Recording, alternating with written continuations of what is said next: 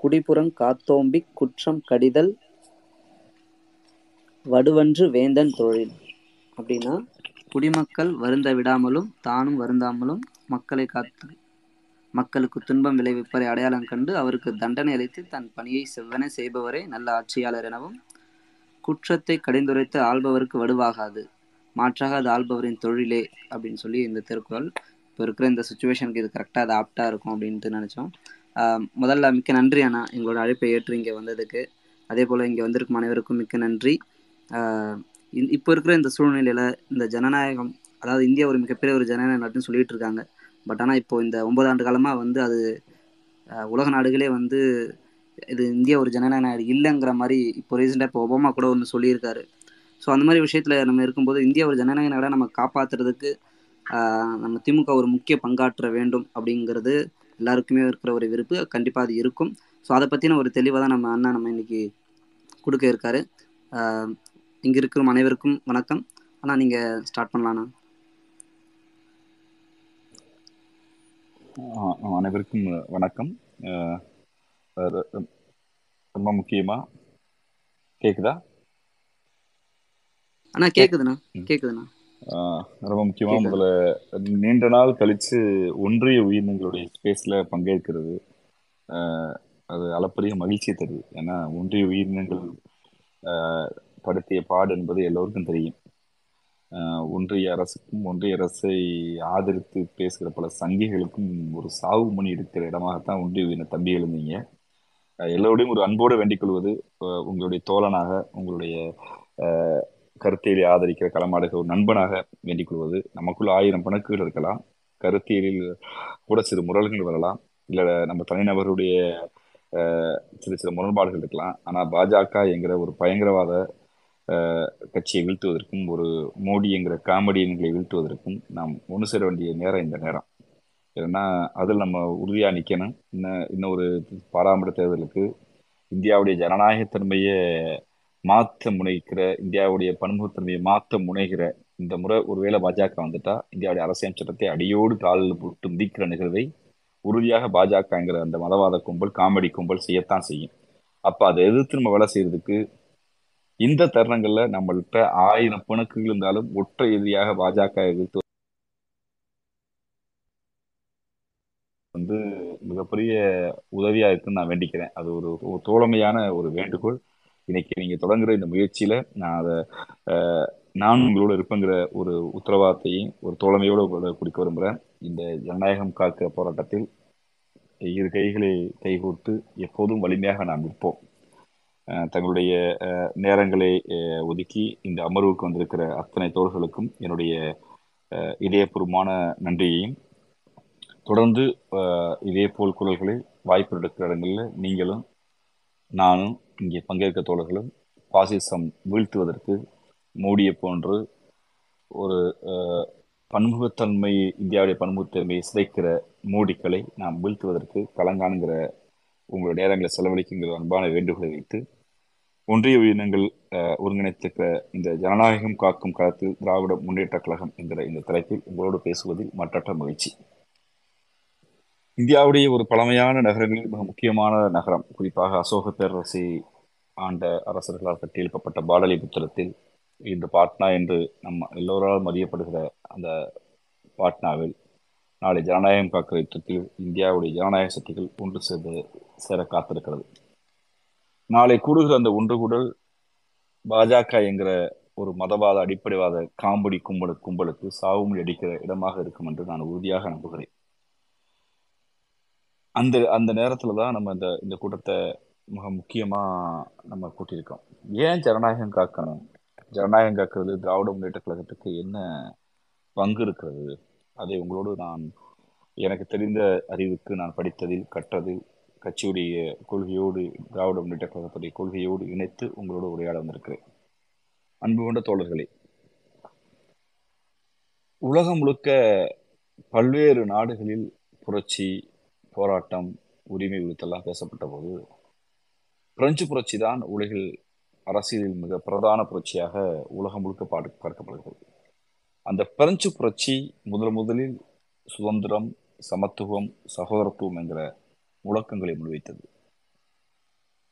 எங்களுக்கு சுதந்திரம் வேண்டும் சமத்துவம் வேண்டும் சகோதரத்துவம் வேண்டும் என்று. இந்த வார்த்தைகளை உலகில் இருக்கிற எல்லா அரசியமைப்பு சட்ட நாடுகளிலும் தான் குடியரசு நாடு என்று அறிவித்துக் கொண்ட நாங்கள் குடியரசு என்று எங்களை ஆளுவதற்கு ஒரு அரசமைப்பு சட்டம் இருக்கிறது என்று உலகத்தில் ஏறதால் நூற்றி அறுபத்தி ஐந்து நாடுகளில் அரசமைப்பு சட்டத்தை உள்ள நாடுகளில் இந்த சுதந்திரம் சமத்துவம் சகோதரத்துவம் என்கிற வார்த்தைகள் எப்போதுமே இருக்கும்.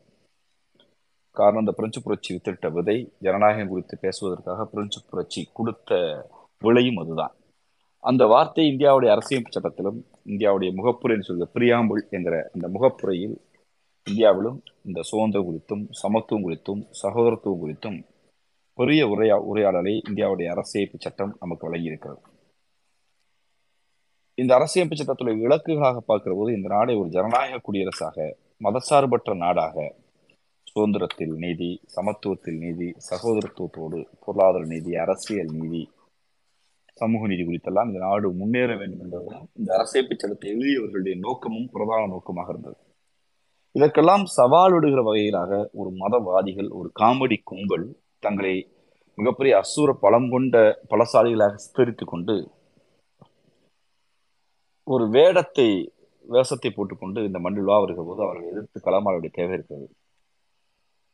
அவர்களுக்கு நாம் ஒன்று சொல்லிக்கொள்ள வேண்டும். பெருமரியாதைக்குரிய கவிஞர் கபிலன் அவர்கள் இரண்டு நாட்களுக்கு முன்பு கலைஞர் கோட்டத்தில் திறப்பு விழாவில் முத்தமிழ் முத்தமிழ் கலைஞர் நினைவாக நடைபெற்ற அந்த கருத்தரங்க கவிதையில் ஒரு வரியை சொன்னார். எங்கள் ஊர்களில் நாங்கள் வேஷம் போட்டால் எங்கள் சாமிகள் வேஷம் போட்டால் முனியாண்டி வேஷம் போடுவார்கள் முனீஸ்வரன் வேஷம் போடுவார்கள் அவர்கள் கையில் அறிவாள் இருக்கும். ஆனால் வட இந்தியாவில் வேஷம் போட்டால் அனுமன் வேஷம் போடுவார்கள். எந்த முனியாண்டி வேஷம் போட்டவர்களும் முனீஸ்வரன் வேஷம் போட்டவர்களும் தெருவில் இங்கு பிச்சை எடுப்பதாக இல்லை. ஆனால் அனு அனுமார் வேஷம் போட்டவர்கள் இங்கு தெருவில் இங்கு பிச்சை எடுக்கிறார்கள் அந்த காமெடி கும்பல் ஒரு மிகப்பெரிய வேஷத்தை போட்டுக்கொண்டு இந்த நாட்டில் பிச்சை எடுப்பது மட்டுமல்ல இந்த அரசியல் சட்டத்தை காலில் போட்டு மிதிக்கிற வேலையை செய்கிறது. இந்த பாசிச காமெடி கும்பலை நாம் வீழ்த்துவதற்கு ஒன்று சேர வேண்டிய நேரமாக நாம் பார்க்கிறோம். இது ஜனநாயகம் காக்கிற போராட்டத்தில் திராவிட முன்னேற்ற கழகம் எதை செய்திருக்கிறது? அப்படி என்ன இங்கு ஜனநாயகம் கெட்டு போய்விட்டது? என்கிற கேள்வி எல்லோருக்கும் பிரதானமாக இருக்கும். அன்பு கொண்ட தோழர்களே அரசியமைப்பு சட்டம் எழுதப்படுவதற்கு முன்பு இந்த அரசியமைப்பு சட்டம் ஆயிரத்தி தொள்ளாயிரத்தி நாற்பத்தி ஏழாம் ஆண்டு நவம்பர் இருபத்தி ஏழாம் ஆண்டு எழுதி முடிக்கப்பட்டது. மன்னிக்க ஆயிரத்தி தொள்ளாயிரத்தி நாற்பத்தொம்போது நவம்பர் இருபத்தி ஆறில் எழுதி முடிக்கப்பட்டது. ஆயிரத்தி தொள்ளாயிரத்தி ஐம்பதாம் ஆண்டு இந்தியாவுடைய குடியரசு நாளில் ஏற்றுக்கொள்ளப்பட்டு நடைமுறைக்கு வந்த வந்தது.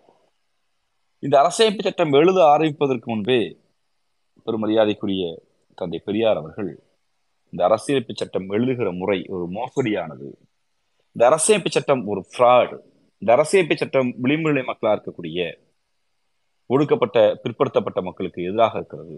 ஒரு அரசியமைப்பு சட்டத்தை எழுதுகிற போது அந்த அரசியமைப்பு சட்டத்தை எழுதுகிற குழுக்களில் இந்தியாவில் பெரும்பான்மை மக்கள் இல்லை என்கிற தொடர் குற்றச்சாட்டை வைத்தார்.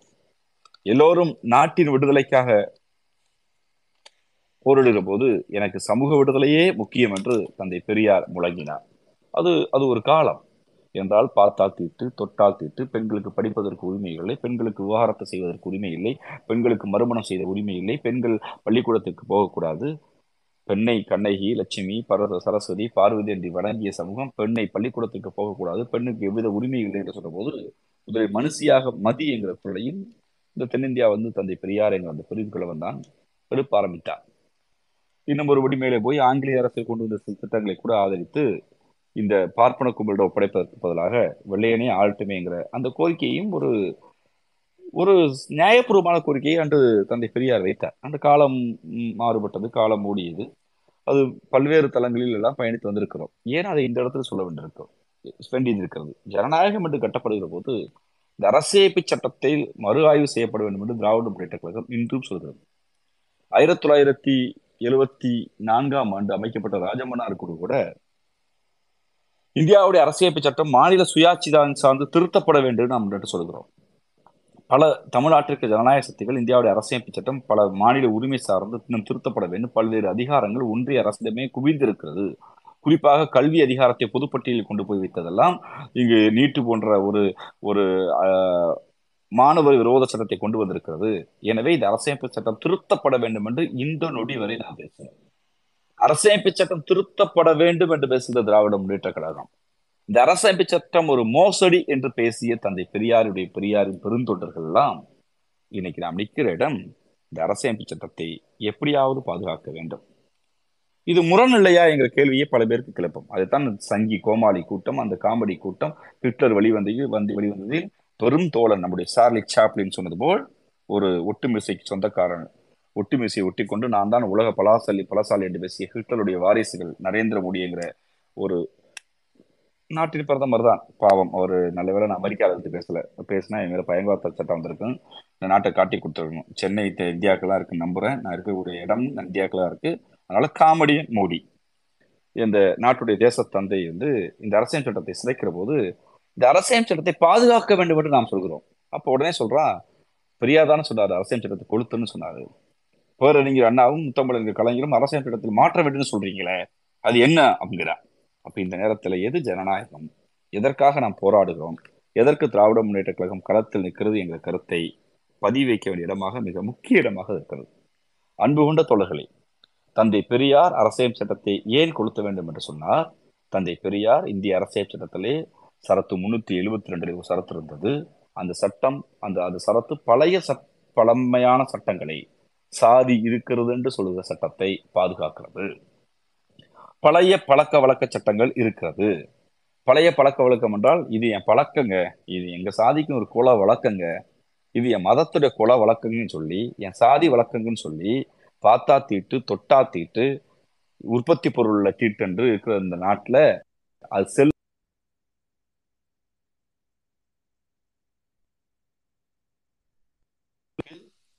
இந்த சட்டம் தேவையில்லை என்கிற நிலைப்பாடை தந்தை பெரியார் அந்த ஒரு பகுதியில் எதிர் எதிர்த்தார். எதிர்த்து அதை கொளுத்தினார்.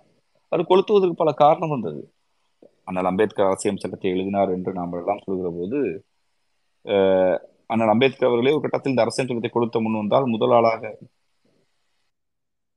முதல் ஆளாக கொளுத்துவேன் என்கிற குரலையும் அண்ணல் அம்பேத்கர் சொன்னார். அதற்கு காரணம் அரசியமைப்பு சட்டத்தை எழுதுகிற அவையிலே டிராப்டிங் கமிட்டி என்று சொல்கிற அந்த நிர்ணய சபையிலே மொத்தம் மொத்தம் ஒரு ஏழு பேர் அமர்ந்த போது ஏழு பேர் அம்பேத்கர் மட்டும்தான் ஒரு முகவாதியாக ஜனநாயகவாதியாக இருந்தார். அல்லாடி கிருஷ்ணசாமி ஐயங்கார் இருந்தோம் ஆஹ் ஜனநாயகம் காக்கிற அந்த இடத்துல நம்ம பேசுகிற முக்கியமான தருணம் பேரறிஞர் அண்ணா அவர்கள் பாராளுமன்ற விவாதங்களை செய்கிற போது முதன் முதலில் தனிநாடு கோரிக்கையை கைவிடுகிற போது மாநில சுயாட்சிங்கிற விதையை இந்தியா முழுக்க விதைக்கிறேன் ஒரு பெரும் வாதத்தை வைத்தார். அப்போதுதான் இந்தியாவில் முதல் முறையாக இறையாண்மைக்கு எதிராக பேசுதல் என்பது கூடாது என்கிற முதல் கருத்துருவாக்கம் இந்திய அரசியல் சட்டத்தில் கொண்டு வரப்பட்டது அது வரைக்கும் இறையாண்மை என்றால் என்ன? இறையாண்மை என்பதற்கு பொருள் என்ன என்பதெல்லாம் வாதிக்கப்படவில்லை. திராவிட முன்னேற்ற கழகத்துடைய ஜனநாயக போராட்டம் தேசிய இனங்களுடைய மொழி உரிமை போராட்டம் மாநிலங்களுடைய மாநில சுயாட்சி தனிநாடு போ- இந்த கோரிக்கை எல்லாம் தான் ஒரு ஒரு பயத்தை கொண்டு வந்து இந்திய அரசியலில் முதல் முதலில் இறையாண்மை வார்த்தைக்கு ஒரு நீண்ட நெடிய பொருள்படுவதற்கான வாதங்களை பேரறிஞர் அண்ணா அவர்கள் முன்வைக்கிறார்கள். அந்த வாதத்துக்கு பண்புதான் இந்தியாவுடைய அரசியமைப்பு சட்டம் பேச்சுரிமை கருத்துரிமை மிக முக்கியம்தான். ஆனால் அது இந்தியாவின் இறையாண்மைக்கு எதிராக இருக்கக்கூடாது என்கிற கருத்தை வைத்தது. அது என்ன இறையாண்மை? இந்தியாவை விட்டு யாரும் பிரிந்து போகக்கூடாது. ஆம் சரி. ஆனால் இந்தியாவை விட்டு பிரிந்து போகக்கூடாது என்கிற அந்த இறையாண்மைக்குள்ளேயே இந்திய மக்களுடைய ஜனநாயகம் காக்கப்பட வேண்டும். இந்தியாவுடைய இந்திய மக்களுடைய அரசியலமைப்பு சட்ட உரிமைகள் பாதுகாக்கப்பட வேண்டும் என்று வந்தபோதுதான் இந்த அரசியமைப்பு சட்டம் தான் உயர்வானது எங்க கருத்தை வைத்தது. அப்ப திராவிட முன்னேற்ற கழகம் இன்னைக்கு நாம் வைக்கிற வாதம் அரசியமைப்பு சட்டம் சொன்ன சமூக நீதியை அரசியமைப்பு சட்டம் சொன்ன சமநீதியை அரசியமைப்பு சட்டம் சொன்ன பொருளியல் நீதியை அரசியமைப்பு சட்டம் சொன்ன மத சுதந்திரத்தை அரசியமைப்பு சட்டம் சொன்ன கல்வி உரிமையை அரசியமைப்பு சட்டம் சொல்கிற இந்த சமூக கோட்பாட்டை அரசியமைப்பு சட்டம் சொன்ன பெண் விடுதலையை இதையெல்லாம் நாம் பேசுவதற்கு தயாராக இருக்க வேண்டும். அதை நாம் பேசுகிறோமா என்கிற கேள்வியைத்தான் இந்த ஜனநாயக தளத்தில் வைக்கிறோம் இப்ப இந்த குறைந்தபட்சம் நாம் பல உரி- உரிமைகளை இழந்தாலும் குறைந்தபட்சமாக இந்த அரசியமைப்பு சட்டம் சொன்ன பல விஷயங்களை பாஜக என்கிற இந்த காவி சங்கி காமெடியன் கும்பல் சிதைக்கிற போது நாம் ஒருபடி மேலே போய் நாம் இது குறித்து நாம் பேச வேண்டிய தேவை இருக்கிறது என்பதுதான் இந்த ஜனநாயகம் காக்கிற போரங்கம் அது எப்படி ஜனநாயகம் காக்கிற போர்? இந்த இந்த ஒன்பது ஆண்டுகளில் பாஜக ஆண்ட ஒன்பது ஆண்டுகளில் இந்தியாவுடைய முகம் எப்படி மாற்றப்பட்டிருக்கிறது என்பதை நாம் பணிவுடன் கவனிக்க வேண்டும். ஊழலுக்கு எதிரானவர் மோடி என்று இவர்கள் ஒரு பின்பத்தை கட்டியெழுப்பினார்கள் உண்மையிலேயே ஊழலுக்கு எதிரானவரா மோடி? மோடி என்கிற இன்னைக்கு அமெரிக்காவில் இருக்கிற அப்படின்னு சொன்ன மாதிரி அதனால நம்ம தைரியமா பேசலாம். அந்த காமெடி கும்பலின் தலைவன் ஊழலுக்கு எதிரானவர் என்று பேசுகிற போது பாஜக என்கிறது ஒரு நவீன ஊழலின் முகமாக இருக்கிறது. அதாவது பக்கோடா வித்த பக்கோடா கடையில் ஒரு ஒரு பக்கோடா தூக்கிட்டா திருடன் திருடன் கத்துறது. பிஓ ஆஃபீஸில் ஐயாயிரம் லஞ்சம் வாங்கிட்டான்னா திருடன் திருடன் கத்துறது. ஊழலை ஒழிக்க வேண்டும் ஊழலை ஒழிக்க வேண்டும் என்று அண்ணாவாசாரிய போன்ற ஆட்களை வைத்துக்கிட்டு உண்ணாவிரதம் இருப்பது. எங்கே போனால் சாதி சான்றிதழ் வாங்க ரெண்டாயிரம் லஞ்சங்க. பட்டா வாங்குறதுக்கு மூவாயிரம் லஞ்சங்க. வாத்தியார் ஹெட்மாஸ்டர் லஞ்சம் வாங்கினாருங்க. கோயில் குருக்கள் லஞ்சம் வாங்குறாருங்க. நாடே ஸ்தம்பித்து போச்சு நாசமா போச்சுன்னு பிரபலிய பேசிய இந்த இந்த காமெடி கும்பல் ஊழல் ஊழல் என்ற ஊழல் என்று பஞ்சாயத்து ஊழல் மாநில அரசு ஊழல் என்று சொல்லிக்கொண்டு நாட்டின் பணத்தின் மதிப்பையே ஒரு பெரிய ஊழலை செய்திருக்கிறது. ஒட்டுமொத்தமாக நாட்டுக்குள் வந்து நாட்டுடைய பண மதிப்பிழப்பில் ஒரு பெரும் முதலாளிகளை வளர்த்துவிட்டு பெரிய ஊழலை தொடங்கியிருக்கிறது. அது பிரதானமாக இவர்கள் கண் முன்பு வளர்ந்திருக்கிற அதானி போன்றவர்களும். அதற்கடுத்து இவர்கள் கொண்டு வருகிற எந்த மத்திய திட்டங்கள் ஒன்றிய அரசுடைய அந்த திட்டங்கள் எல்லாம் விரும்பிய என்ஜிஓக்களுக்கு விலையை கொடுப்பது. தனக்கு விரும்பப்பட்ட ஆர்எஸ்எஸ் உடைய சேவகர்களுக்கு மட்டும் அரசாங்க பணியை கொடுப்பது என்று பல லட்சக்கணக்கான கோடியை ஆர்எஸ்எஸ் உடைய கட்டுமான தளங்களில் வளர்த்திருக்கிறார்கள். அதனால்தான் ஊழலை ஒழிக்கப் போகிறோம் என்று வீரவசனம் பேசியவர்கள் இதுவரைக்கும் வெளிநாடுகளிலிருந்து எந்த பணத்தையும் கொண்டு வந்ததாக தெரியவில்லை. ஓடிப்போன மோடியின் நண்பர்களை கூட்டி வந்ததாகவும் தெரியவில்லை. ஓடிப்போன ஓ மோடியுடைய சொந்தக்காரர்களை கூட்டி வந்ததாகவும் தெரியவில்லை. ஆனால் இந்தியாவுக்கு பணத்தை பல லட்சம் கோடியை காணாமல் போய் என்று அறிக்கை விடுகிறார்கள். ஐநூறு ரூபாய் நோட்டு அச்சடிச்சு எண்பத்தெட்டாயிரம் கோடி ரூபாய் எங்க போனதுன்னு மோடி சொல்றாரு.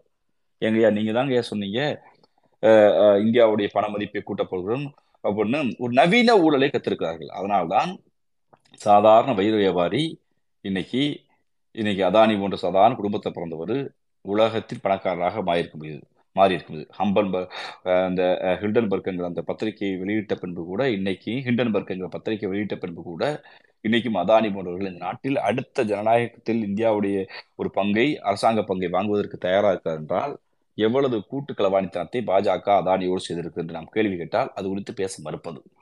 தேர்தல் பத்திரம் என்கிற ஒரு புது நடைமுறையை கொண்டு வந்து கள்ளப்பணத்தை சந்தை பணத்தை பிளாக் மணியை கொண்டு வந்து லஞ்ச பணத்தை கொண்டு வந்து இந்த இடி என்கிற ரெண்டு கும்பம் அளித்த ஒரு ஏஜென்சி துணையோட இங்கு பாஜக தன்னுடைய தேர்தல் பத்திரங்களை மாற்றி வச்சிருக்கு. பெரிய ஊழல் நடந்திருக்கிறது.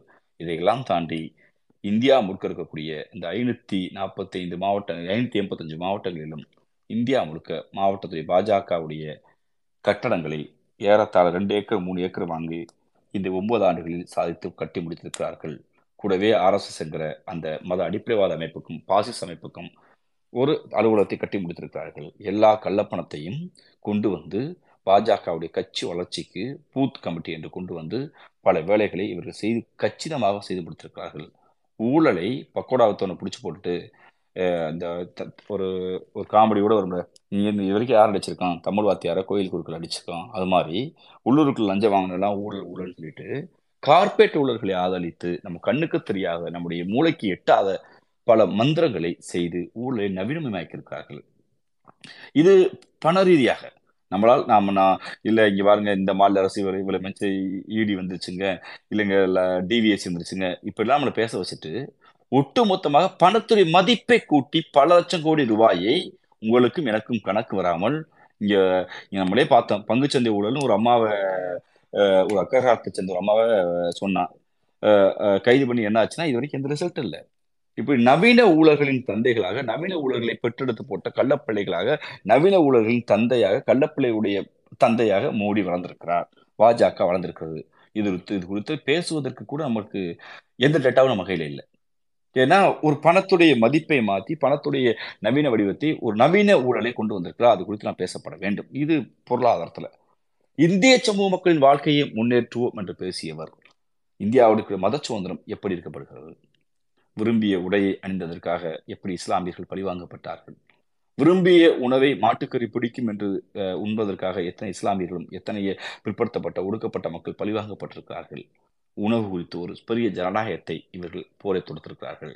இதையெல்லாம் தாண்டி இந்தியா என்பது இந்த பன்முகத்தன்மை கொண்ட நாடு.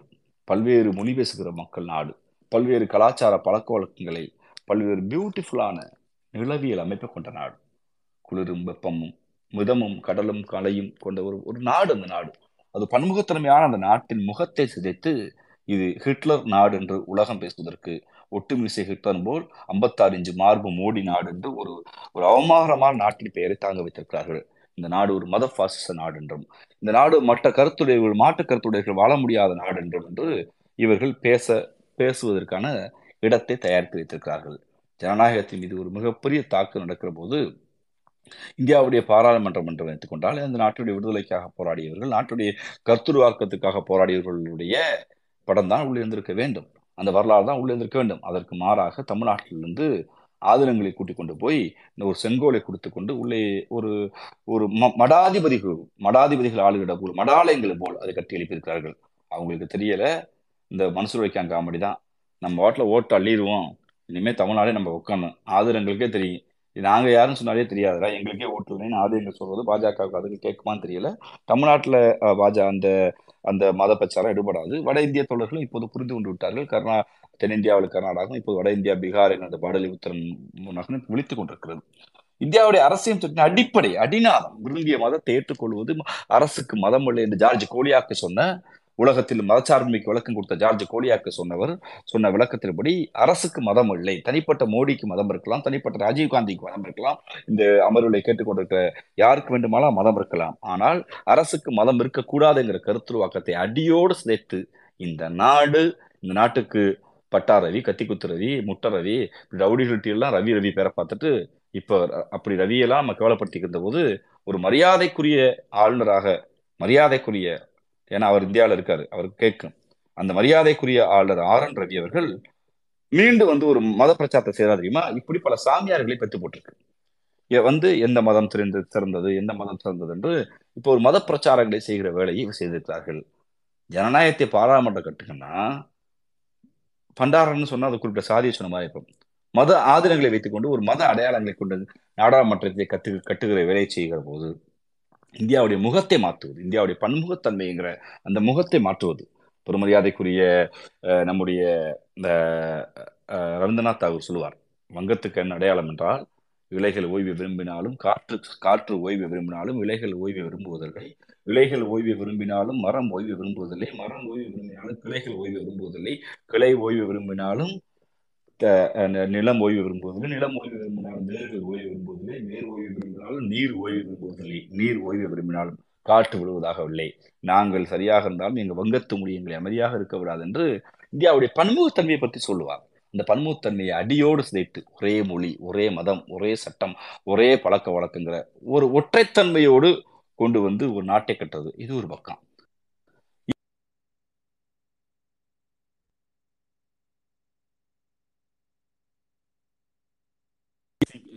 என்று அழைக்கப்படுகிற ஒன்றிய புலனாய்வு அமைப்புகளை வைத்துக்கொண்டு ஏஜென்சிகளை வைத்துக்கொண்டு இன்கம் டேக்ஸை வைத்துக்கொண்டு தனக்கு இல்லாத அதிகாரத்தை இருப்பதாக கட்டிக்கொண்டு வர்றவன் எப்படி வர்றான்? டெல்லிக்காரனா பொய் சொல்ல மாட்டான் டெல்லிக்கார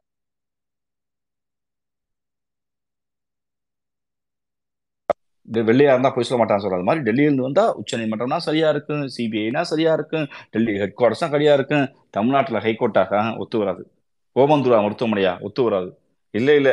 தமிழ்நாடு போலீஸ் ஒத்து வராது. கீழே இருக்கான் போய் சொல்லுவான் கருப்பா இருக்கான். இங்க ஒரு கருத்துருவாக்குறது தெரியுமா? எல்லா அதிகாரமும் மேல இருக்கான் பாத்துக்குவான் கதையா? எல்லாத்தையும் சகல அதிகாரத்தையும் ஒரே இடத்தில் குவித்து வைத்துக் கொண்டு ஒரு ஜனநாயகத்துக்கு விரோதமாக இந்த காமெடி கும்பல் செய்கிற போது இந்தியா என்கிற நாட்டை நாம் எப்படி விரும்பினோம்?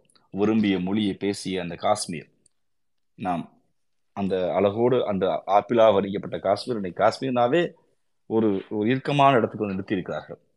நெல்லும் மணியும் விளைந்து கோதுமையும் கோதுமையும் நெல்லும் கோதுமையும் அந்த ஐந்து நதிகளுடைய பஞ்ச நதிகளுடைய பஞ்சாப் நாம் நேசித்த கங்கை. உலகத்தில் உலகத்தில் இருக்கக்கூடிய சணலின் உற்பத்தியாக பார்க்கப்பட்ட நம்முடைய வங்காளம். செவன் சிஸ்டர் என்று பார்க்கப்பட்டதால் அழுது கண்ணீர் ஓடி மணிப்பூருடைய நகரமே தலைவிரித்தாடுகிறது. ஆரல்வாள் ஆரல்வாள் மொழிக்கு மே மலைக்கு மேலே காணப்பட்ட அந்த வட இந்தியா தென்னிந்திய கோடுகள். இதெல்லாம் இன்னைக்கு என்ன ஆச்சுன்னா இதெல்லாம் ஒரு இந்த பன்முகத்தன்மையெல்லாம் உடைத்து சிதைத்து இந்தியாவுடைய முகத்தை மாற்றுகிற போதுதான் ஜனநாயகம் காக்கிற இடத்தில் எல்லா ஜனநாயக சக்திகளும் ஒன்று சேர வேண்டிய நிலை வந்திருக்கிறது. அரசியல் சட்டத்தை சிதைப்பது மக்களுடைய உரிமையை சிதைப்பது இந்தியாவுடைய ஒட்டுமொத்த முகத்தை மாற்றி இது ஒரு காவி நாடு இது பயங்கரவாத நாடு மத பாசிச நாடு இது ஒரு சாதிக்கான நாடு என்று பேசுகிற போதுதான் ஜனநாயக சக்திகள் மிக ஒன்று கூட வேண்டிய நேரம் வந்தது. அப்போதுதான் திராவிடம் என்கிற இந்த மண் தமிழ்நாடு என்கிற இந்த தத்துவத்தை தாங்கியிருக்க அந்த நிலம் தமிழ்நாடு ஒரு ஒன்றை இந்த இந்தியாவுக்கு சொன்னது திராவிட மாடல் என்ற ஒன்று இங்கு இருந்தது. எங்கள் கல்வி மறுக்கப்பட்ட போது அந்த கல்வியை கொண்டு வந்தது. எங்களை நீ சூத்திரர்கள் என்று ஒதுக்கி வைத்த போது இல்லை இல்லை நாங்களும் மக்களே என்று போராடி வந்தோம். அந்த மாடலை காக்க ஜனநாயகத்தை காப்பதற்கு பெரியார் பேசிய அந்த விதையை பேரறிஞர் அண்ணா எழுதி பேசி விதைத்த அந்த விதையை முத்தமிழர் கலைஞர் என்கிற அந்த ஆலம்பரம் பரவ விதைத்த விதையை முத்துவேல் கருணாநிதி ஸ்டாலின் என்கிற நம் நாட்டுடைய தலைவர் ஒரு ஜனநாயகம் காக்கிற போரை நாம் தொடங்க வேண்டும். எதிர்க்கட்சிகள் ஒன்று சேர வேண்டும் என்ற கருத்தை பல நாடுகளுக்கு முன்பு பேசினார். இன்று அது ஒரு கருத்துருவாக உருவாகி வந்திருக்கிறது. அந்த கருத்துரு உருவாகி ஒரு கருவாகி குழந்தையை பெற்றெடுக்கிற நேரத்தில் அந்த பிறக்கப் போகிற புது இந்தியா ஜனநாயகம் காக்கிற எல்லா மொழியையும் எல்லா மத நம்பிக்கைகளையும் காக்கிற ஒரு இந்தியாவாக இருக்க வேண்டும் என்கிற காலத்தில் தான் திராவிட முன்னேற்ற கழகம் மிக முக்கியமான ஒன்றை கருத்து விதைத்தது. நீங்க காங்கிரஸ் ஒன்று சேர்க்க முடியுமா? நீங்க கம்யூனிஸ்ட் ஒன்று சேர்க்க முடியுமா? திருவண்ணாமலை ஒன்று சேர்க்க முடியுமா? சிவசேனா ஒன்று சேர்க்க முடியுமா? ஆம் அதிமுக காங்கிரஸ் ஒன்று சேரலாமா? அப்படின்னு பல வித்த கதைகளை பேசிய போது முதல் முதலில் இந்தியாவில் ஒரு மரியாதைக்குரிய நமது முதலமைச்சர் ஒன்றை தெளிவாக சொன்னா இந்தியாவை யார் ஆள்றதுன்னு அப்புறம் பார்த்துக்கலாம். பிரதமர் யார் ஆளும் பார்த்துக்கலாம். முதல்ல அவங்க அவங்க மாநிலத்தை அவங்கவுங்க நிற்போம். அந்தந்த மாநிலத்தில் பாஜக வீழ்த்துவோங்கிற முதல் தத்துவத்தை முதல் அரசியல் கோட்பாடை மாண்புக்கு முதலமைச்சர் பெருமரியாதைக்குரிய நம்முடைய தலைவர் சொன்னபோதுதான் ஆகா நமக்கு திமுக தான் எதிரி என்கிறதை சனாதன சக்திகள் இப்போதுதான் மெல்ல தெரிய ஆரம்பிக்கிறது.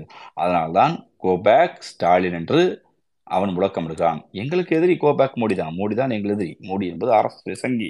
இப்போது சங்கிக்கு தெரிந்து விட்டது மோடி என்கிற ஹிட்லரை வீழ்த்துவதற்கு அடாப் ஹிட்லர் என்கிற காமெடியன் அந்த மனநோயாளியை வீழ்த்துவதற்கு ஜோசப் ஸ்டாலின் தேவைப்பட்டா அந்த ஹிட்லருடைய வாரிசாக வந்திருக்க நரேந்திர மோடியை வீழ்த்துவதற்கு முத்துவேல் கருணாநிதி ஸ்டாலின் தேவைப்பட்டிருக்கிறார்.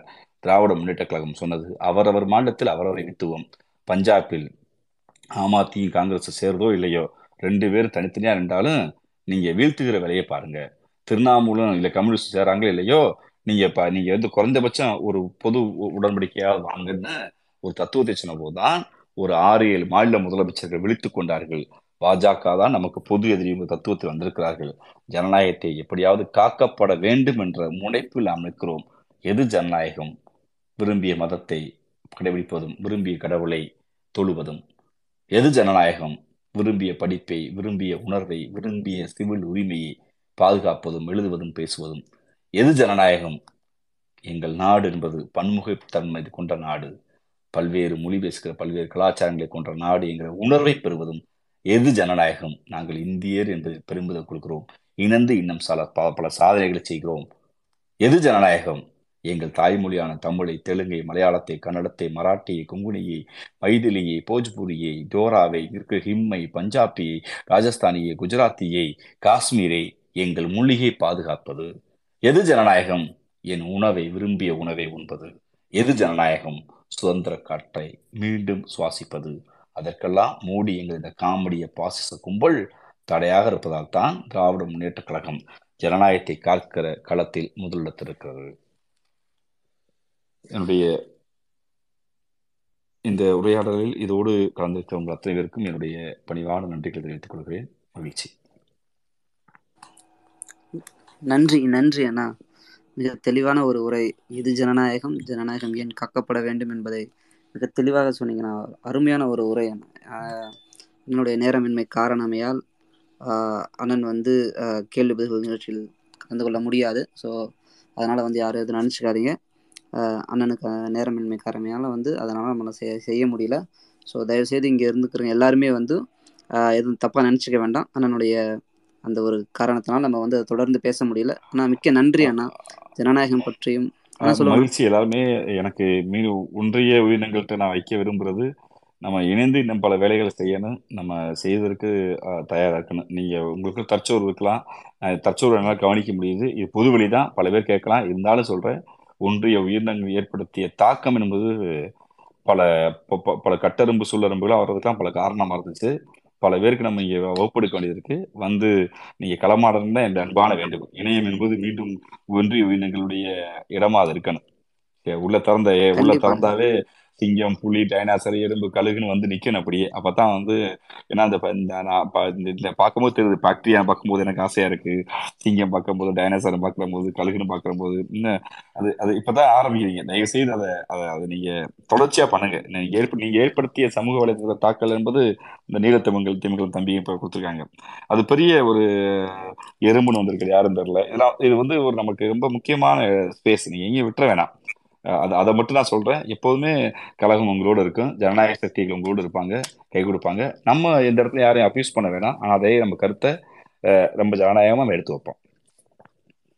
கண்டிப்பா அண்ணா. கண்டிப்பா. கண்டிப்பா நம்ம களமாடுவோம் உங்களை போன்ற நல்லுள்ளம் கொண்டவர்கள் தொடர்ந்து ஆதரவளிக்கும் போது நம்ம தொடர்ந்து பயணிப்போம்னா தொடர்ந்து இது போன்ற பல ஸ்பேஸ்களை நம்ம வந்து தொடர்ந்து நடத்துவோம். அஹ் இது ஒரு ஆரம்பம் மட்டுமே. அஹ் அண்ணன் சொல்ற மாதிரி வந்து அண்ணன் வந்து தொடர்ந்து வந்து அவருடைய பிஸி ஸ்கெட்யூல்லையும் சரி மற்ற நாட்கள்லையும் எப்போ ஃப்ரீயாக இருக்கிறோம் கண்டிப்பாக வந்து நம்ம ஒவ்வொரு ஸ்பேஸ்லையும் ஒவ்வொரு தலைப்பில் நம்ம பேசி நம்ம வந்து மக்களுக்கான அந்த விழிப்புணர்வை கொண்டு வருவோம். ரெண்டாயிரத்தி இருபத்தி நாலில் நாற்பதும் நமதிங்கிற மாதிரி கண்டிப்பாக நம்ம வந்து அதற்கான தொடர் வேலைகளை கண்டிப்பாக செய்வோம். நன்றி நன்றி. மிக்க மகிழ்ச்சி. பங்கேற்ற அனைவருக்கும் அஹ் மிக முக்கியமான நேரத்தை என்னோட பகிர்ந்து கொண்டதற்கு மிக்க மகிழ்ச்சி. ரொம்ப வணக்கம். நன்றி நன்றி அண்ணா நன்றி அண்ணா.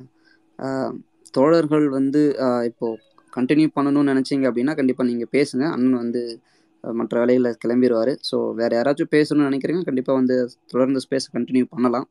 ஸோ ஏன்னா எல்லாரும் ஏதாவது பேசணும்னு நினச்சிட்டு இருக்கீங்க. எல்லாம் நிறைய ரெக்வஸ்ட் வந்துட்டு இருக்கு ஸோ அண்ணனுடைய நேரமின்மை காரணம் எல்லாம் நம்மளால் வந்து எல்லாத்துக்கும் கொடுக்க முடியல. ஸோ இப்போ வந்து இது கண்டினியூ பண்ணலான்னு இருக்கோம். ஸோ நீங்கள் ஏதாவது யாராவது பேசணும்னு நினச்சிங்கன்னா கண்டிப்பாக வந்து ரெக்வஸ்ட் கொடுங்க. நம்ம பேசலாம். தொடர்ந்து இந்த இதே டாப்பிக்கில் கூட பேசலாம். கழுகு வந்திருக்காரு ரெக்வஸ்ட் பண்ணியிருக்காரு. ஆனந்த்.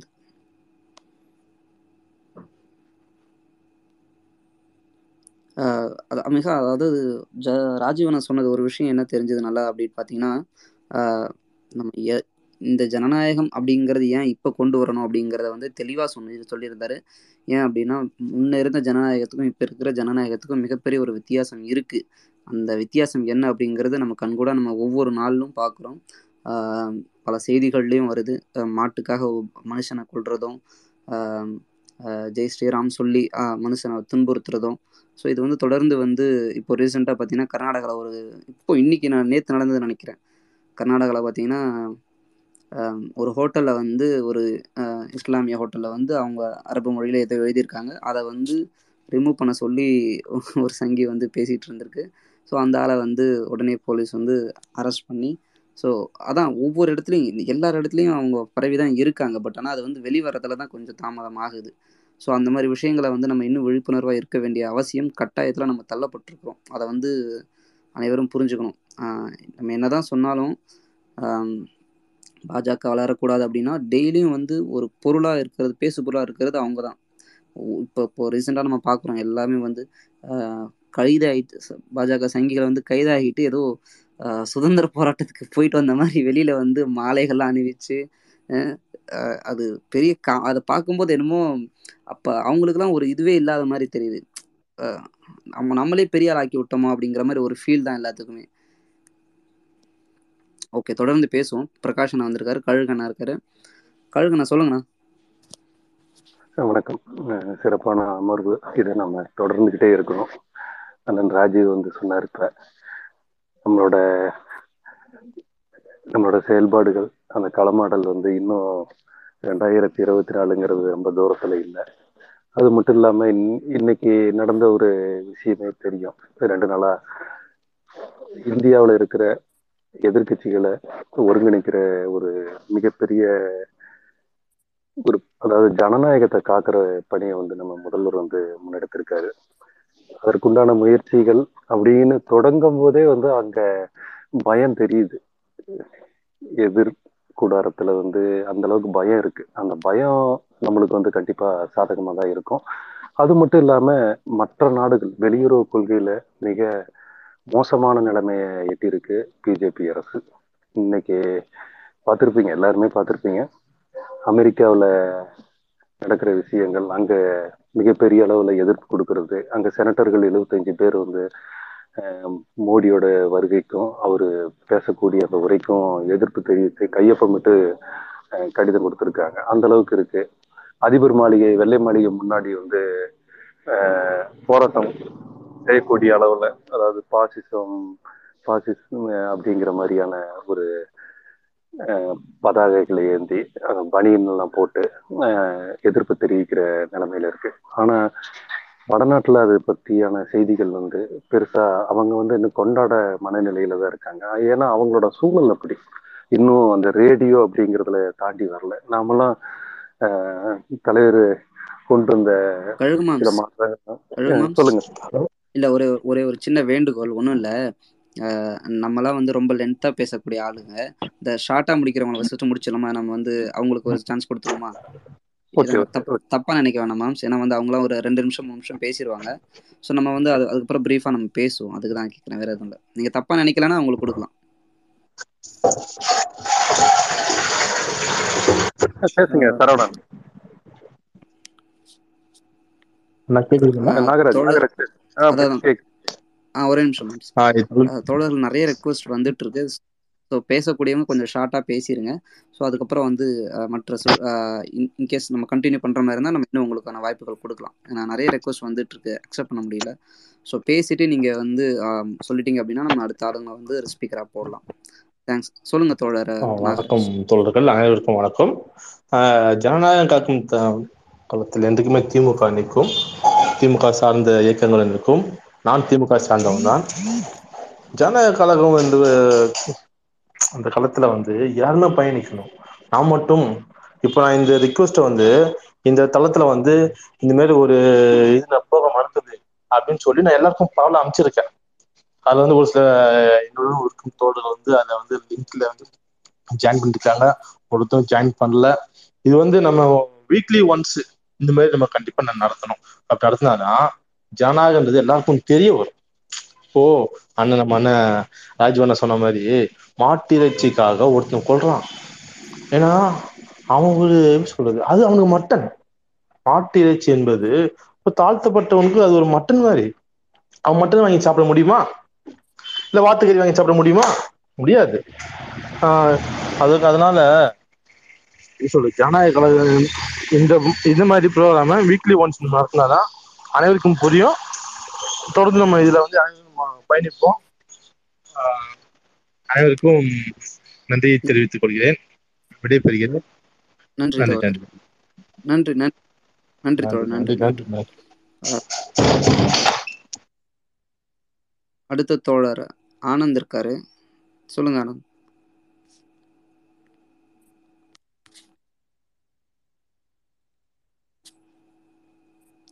சரி அவருக்கு ஏதோ சிக்னல் இஷ்யூஸ் போல இருக்கு. மா பிரகாஷ் மாம்ஸ் இருக்காரு. மாம்ஸ் நீங்க சொல்லுங்க மாம்ஸ். ஆஹ் அனைவருக்கும் ஆஹ் வணக்கம். ஆஹ் ராஜீவ் காந்தி அண்ணன் சொன்ன அந்த ரிக்வஸ்ட்டை தான் நானும் வைப்பேன். ஆஹ் ஒன்றிய உயிரினங்கள் மறுபடியும் பழையது போல அட்லீஸ்ட் வாரம் ஒன்ஸாவது நீங்க இந்த ஸ்பேஸோ இந்த த்ரெட்டோ போட்டீங்க அப்படின்னா ஐ திங்க் மறுபடியும் ட்விட்டர் கலகலக்கும். அந்த கலர்ஃபுல் ஆயிரும். ஆஹ் இப்ப இப்ப பேச ஆரம்பிச்சிருக்கோம். நிறைய பேர் பேச ஆரம்பிச்சிருக்கோம். பட் அதுக்கு எல்லா எக்ஸாம்பிளும் ஸ்டாண்டர்டும் செட் பண்ணது ஒன்றிய உயிரினங்கள் மட்டும்தான். ஸோ தனியாவே நான் ஃபேன் ஃபார் டினோக்கெல்லாம் நான் மிகப்பெரிய ஃபேன் அது இந்த நாடு எப்படின்னா நான் ஒரு முருகன் பக்தன்.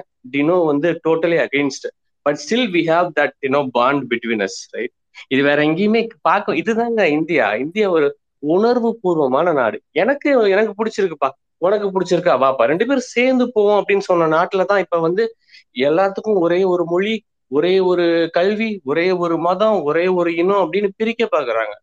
சோ இந்த பிரிவு இந்த பிரிவினை வதத்தை முறியடிக்கணும்னா எல்லாரும் இந்த ஒன்றிணைஞ்ச மாதிரியே திரும்ப ஒன்றிணைஞ்சு ரெண்டாயிரத்தி இருபத்தி நான்கு வரை தொடர்ந்து அடிச்சுக்கிட்டே இருப்போம். ஆஹ் அந்த கோரிக்கை தான். திரும்ப ஒன்றிணை ஒன்றிணை உயிரினங்கள் பேக் டு ஃபார்மா வர்றதுக்கு தான் ஆசைப்படுறேன். அதை சொல்ல தான் so வந்தேன் so thank you so much guys thanks thanks moms thanks thanks கழுகு மாம்ஸ் ஹலோ கேக்குதா? கழுகு மாம்ஸ் கேக்குதா? இருக்கு இருக்கேன் இருக்கேன் சிங். மாம்ஸ் நீங்க பேசுங்க மாம்ஸ் ஓகே ஓகே நன்றி. எறும்பு எறும்பு நீங்க ஏதாவது பேசுனா பேசுங்க. பாருங்க ஓனர் வந்திருக்காங்க. காயத்ரி மாதம் வந்திருக்காங்க. ஓனர் அவங்களுக்கு ரிக்வெஸ்ட் கொடுங்க. பேசட்டும். சரிங்க. இருக்காரு. சாக்டி இந்த மாதிரி இடத்துல வந்து நீங்க உங்களோட கருத்துக்களை நான் ஸ்ட்ராங்கா வைப்பீங்க. வாங்க. ஓகே கோஹோஸ்ட் கொடுக்குற அக்செப்ட் பண்ணுங்க. ஓகே ஆ, காயத்ரி அக்கா இருக்காங்க காயத்ரி அக்கா நீங்க பேசுங்கக்கா எல்லாருக்கும் வணக்கம். மீண்டும் இந்த ஒன்றிய உயிரினங்கள் ஸ்பேஸ் போட்டுறது பார்க்கும் போதே ரொம்ப சந்தோஷமா இருக்கு. பிகாஸ் ஏன்னா ஒரு ரெண்டு மூணு வருஷத்துக்கு முன்னாடி நீங்க நீங்க ஃபிக்ஸ் பண்ற அந்த ஒரு ஒரு தலைப்புமே வந்து ஒரு மிகப்பெரிய ஒரு சிந்தனை எழுச்சியையும் ஒரு கலந்துரையாடலினுடைய ஒரு சாராம்சத்தையும் ஒரு ப்ராஸ் அண்ட் கான்ஸையும் இவாலுவேட் பண்ற மாதிரியான உரையாடல்கள் நடந்திருக்கு. கண்டிப்பா கண்டிப்பா ரிவைவ் பண்ணணும். எல்லா உயிரினங்களும் ஒன்றிணைஞ்சு செயல்படணும். பிகாஸ் ஏன்னா நிறைய பேர் காணும். டைட்டானாவோ அப்புறம் ஈவன் டைனோசரே ரொம்ப நாள் கழிச்சு இப்பதான் பாக்குறேன். அப்புறம் புலிக்குட்டி அப்புறம் நாய்க்குட்டி எல்லாம் யாரையுமே காணும். ரொம்ப நாள் ஆச்சு எல்லாரையும் பார்த்து. எல்லாருமே அஃபிஷியலா பிஸி ஆயிட்டீங்கன்னு தெரியுது. பட் வீக்லி ஒன்ஸ் கண்டிப்பாக இதுக்குன்னே ஸ்கெடியூல் பண்ணி கண்டிப்பாக நம்ம எல்லாரும் பேசுவோம். வாழ்த்துக்கள். கண்டிப்பா. நன்றி நன்றி நன்றி அக்கா. ஐயா நான் இப்ப பேசலுங்களா பேசுங்க மாம்ஸ். முன்னாடி ஒன்றிய நாய் அப்படிங்கிற பேர்ல இருந்தேன். நடுவில் இப்ப வணக்கம் அபிஷியல்ங்கிற பேர்ல இருக்கிறேன். நான் அறிமுகப்படுத்திக்கிறேன். ஆஹ் ஸ்டாலின் ஆஹ் ஜோசப் ஸ்டாலின் வர்றதுக்கு முன்னாடி வரைக்கும் பாத்தீங்க அப்படின்னா ஹிட்லர் தான் ஹிட்லர் தான் உலகம் முழுதும் வந்து இப்ப பேசும் பொருளா இருந்தாரு. ஸ்டாலின் வந்ததுக்கு அப்புறம் ஹிட்லரோட அழிவு தொடங்கிச்சு அதுக்கப்புறம் வரலாற்றுல ஸ்டாலின் அப்படின்னாக்க ஒரு விடிவெள்ளி ஹிட்லர்னாக்க ஒரு கருப்பு ஆஹ் இது வரலாற்றுக்கான தலைவன் அப்படின்னு சொல்லிட்டு ஒரு வரலாறு இப்ப நம்ம படிச்சுக்கிட்டு இருக்கோம் உலகம். அதே மாதிரி கோபேக் மோடி அப்படின்னு சொல்லிட்டு உலகம் முழுவதும் எந்த அளவுக்கு பிரபலம் ஆச்சோ அது மாதிரி அந்த சங்கிகள் கோபேக் ஸ்டாலின் சொல்லிட்டு இந்தியா முழுக்க நம்ம தென் நாட்டுல மட்டுமே ஒரு பிரபலமா இருக்கிற தலைவரை அந்த சங்கிகள் இன்னைக்கு உலகம் முழுவதும் நான் இந்தியா முழுவதும் உலகம் முழுவதும் கொண்டு போறாங்கன்னா அவங்கள நம்ம பாராட்டணும். சரிங்களா? அந்த ஹிட்லருங்கிற மோ மோடிங்கிற ஹிட்லரை அழிக்க வந்த நவீன ஸ்டாலின் நம்ம ஸ்டாலின். அப்ப வரலாற்றுல வந்து நீடிக்க போறது இந்த ஸ்டாலின் தான்னு ஒன்றிய உயிரினங்களுக்கு வாழ்த்துக்களை தெரிவிச்சு கொண்டு ந- இந்த வாய்ப்பு பேச வாய்ப்பு அளித்தவங்களுக்கு நன்றியை தெரிவிச்சுக்கிறேன். நன்றி.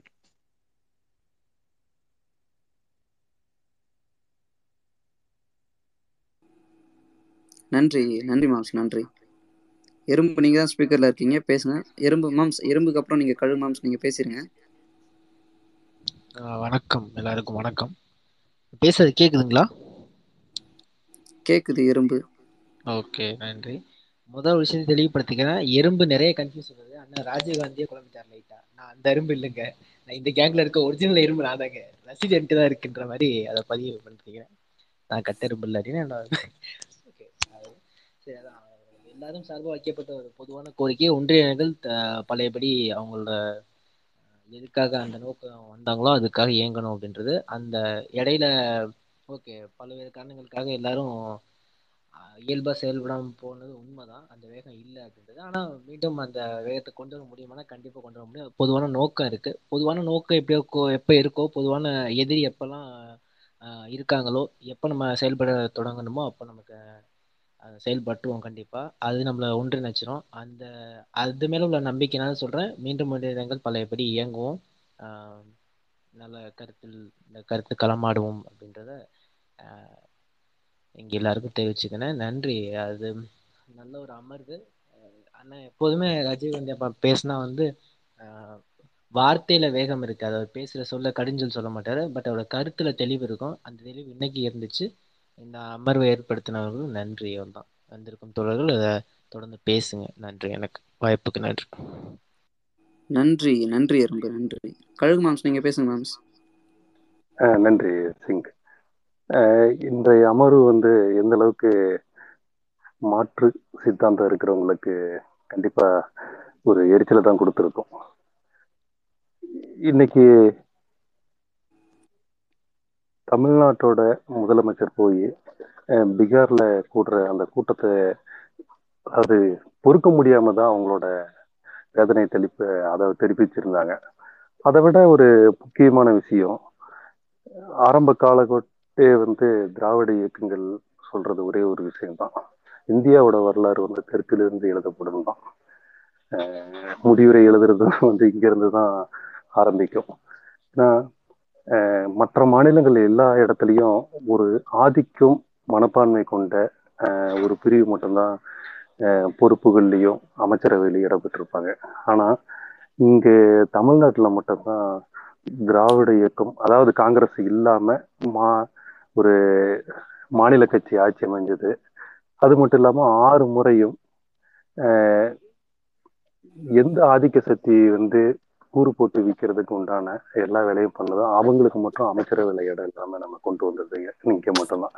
அந்த எரிச்சல் தான் என்னைக்கோ வந்து பொய்ய பரப்புறது அவதூறுகளை அள்ளி தெளிக்கிறது அவங்க வன்மத்தை கொட்டுறதெல்லாம் பண்ணிட்டு இருக்காங்க. அதற்கு உண்டான அந்த எதிர் சேவலை நம்ம விட வேண்டிய கட்டாயத்துல தான் இருக்கும்.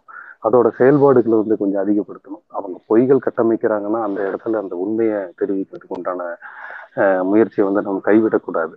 ரெண்டாவது எந்த இடத்துலையும் இன்னைக்கு சோசியல் மீடியாஸ் எல்லாமே பார்த்தீங்கன்னா மேக்சிமம் தமிழ்நாட்டை நோக்கி தான் இருக்குது இந்தியாவில் இருக்கிறது. மற்ற இடங்கள்ல எப்படி இருக்குங்கிறது தெரியும். ஒரு விஷயம் போட்டாங்கன்னா அதை உண்மை நம்புவாங்க. இங்கே மட்டும்தான். அதை வந்து ஒரு தடவைக்கு நூறு தடவை ஃபேக்ட் செக் பண்ணி பகுத்தறிஞ்சு ஆராய்ஞ்சு இதுதான் அப்படின்னு ஆணித்தரமாக மூஞ்சில் அறியக்கூடிய ஒரு விஷயத்தை நம்ம செஞ்சிட்டு இருக்கோம். அதை தொடர்ந்து செய்வோம். ஏ இனி வரும் நாட்களில் பெரிய தொலைவெல்லாம் கிடையாது நம்மளுக்கு. ஏன்னா அடுத்த தலைமுறைகளுக்கான தேடல் நம்ம கல்வி உரிமைகள்லாம் பறிக்கப்பட்டுட்டு இருக்கு அதற்குண்டான எதிர்ப்பு காட்ட வேண்டிய கட்டாயம் வந்திருக்கு. இதை நம்ம வந்து அதிகப்படுத்தி மிகப்பெரிய அளவில் நம்ம கலப்பாண்டுங்கிறது நான் கேட்டுக்கிறேன். இப்போ ராஜீவ்காந்தி அவர்கள் வந்து சொன்னாரு. தெளிவா அவரோட விஷயத்துல நிறைய விஷயம் சொன்னார். இது மாதிரியான முக்கிய அதாவது களத்திலையும் சரி இணையத்திலையும் சரி இருக்கிற முக்கியமானவர்கள்லாம் தொடர்ந்து நம்ம பல அமர்வுகள் ஏற்படுத்தி வருங்காலங்கள் நம்ம செய்யணுங்கிறதை நான் கேட்டுக்கிறேன். எல்லாரோட ஆதரவும் முக்கியமா தேவை. இங்க இருக்கிறவங்க எல்லாருமே சப்போர்ட் பண்ணுங்க.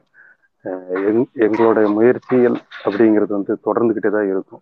அஹ் அதுக்கும் பெரிய ஆதரவு கொடுங்க. நன்றி. நன்றி மாம்ஸ் நன்றி மாம்ஸ். அழகாக சொல்லிட்டீங்க.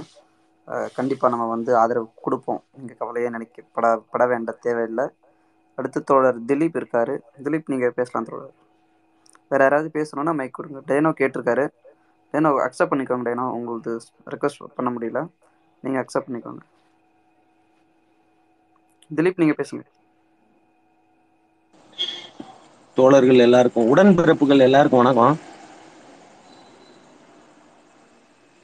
அதாவது பாத்தீங்க அப்படின்னா நம்ம எல்லாருமே ஒத்த கருத்துல தான் பயணிச்சுக்கிட்டு இருக்கோம். ரொம்ப சந்தோஷம். இன்னும் ஒண்ணு என்ன அப்படின்னா மணிப்பூரோட பிரச்சனை வந்து இங்க இருக்க பாமர மக்கள்களுக்கெல்லாம் தெரியவே இல்லை. அதை வந்து நம்ம இன்னும் கொஞ்சம் ஃபோர்ஸ்ஃபுல்லா எல்லாருக்கும் காட்டணும்னா நல்லா இருக்கும்னு நான் அவ்வளோதான் எனக்கு மேல பேச தெரில எவ்வளோ எழுதுறதுனால எழுதிருக்கேன் போல. ஆனா பேச முடியல. நன்றி. கண்டிப்பா தோழர் கண்டிப்பா தோழர். சமூகத்தின் ஒவ்வொரு பிரச்சனையிலும் நம்ம கண்டிப்பா பேசுவோம். அதற்கான தளத்தை தான் நம்ம வந்து இந்த ட்விட்டரை யூஸ் பண்ணிட்டு இருக்கோம் கண்டிப்பா பேசுவோம் தோழர். கவலைப்படாதீங்க. நன்றி. அதாவது அடித்தட்டு மக்களுக்கு வந்து தெரியல. தேங்க்யூ நன்றி நன்றி தோழர் நன்றி தோழர். நன்றி நன்றி. உங்களுடைய உங்களுக்கு எது வருதோ அது மூலயமா உங்களுடைய ஆதரவு எதிர்ப்பு எது வேணா தர தரலாம் தப்பு இல்லை. உங்களுக்கு எழுது தான் வருதுன்னா எழுத்து எழுத்து மூலயமாவே நீங்க வந்து உங்களுடைய ஆதரவையும் எதிர்ப்பையும் சமூகத்துக்கான ஒரு அக்கறையை எதுவாக இருந்தாலும் நீங்க வந்து அதுக்கு பங்களிப்பை கொடுக்கலாம். ஸோ. அது வந்து ஒரு பிரச்சனை இல்லை இந்த பாக்டீரியான்னு ஒருத்தர் கீழே இருக்காரு பார்த்தீங்களா அவருக்கு பத்து நிமிஷத்துக்கு மேலே தொடர்ந்து பேசவே முடியாது. ஸோ ம், அவர் நன்றி. பேசல தொடர்ந்து பேசிட்டு இருப்பாரு. கண்டிப்பா. நீங்க ஏதாவது பேச விரும்புறீங்களா? வேற யாராவது ஸ்பீக்கர் நன்றி. யாரும் இல்லைன்னா நம்ம முடிச்சுக்கலாம். தோழர் யாராவது பேச வேண்டும்னா வாங்க.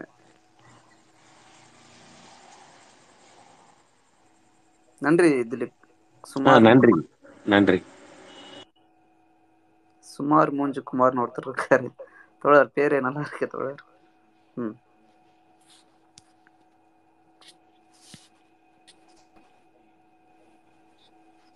பேசுங்க தோழர். நீங்க ஸ்பீக்கர்ல பேசுங்க தோழர். நீங்க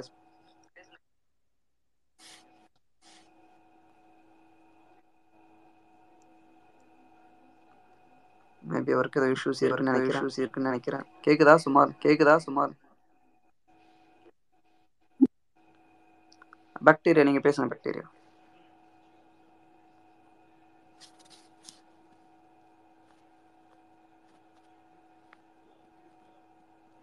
நான் வந்துட்டு பாக்டீரியா பேசுங்க.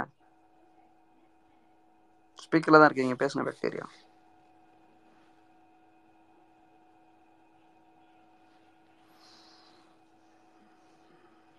சரி ஓகே யாரும் பேச விரும்பல அப்படின்னா நம்ம முடிச்சுக்கலாம். கழுகு மாம்ஸ் நீங்க ஏதாவது சொல்ல விரும்புறீங்களா?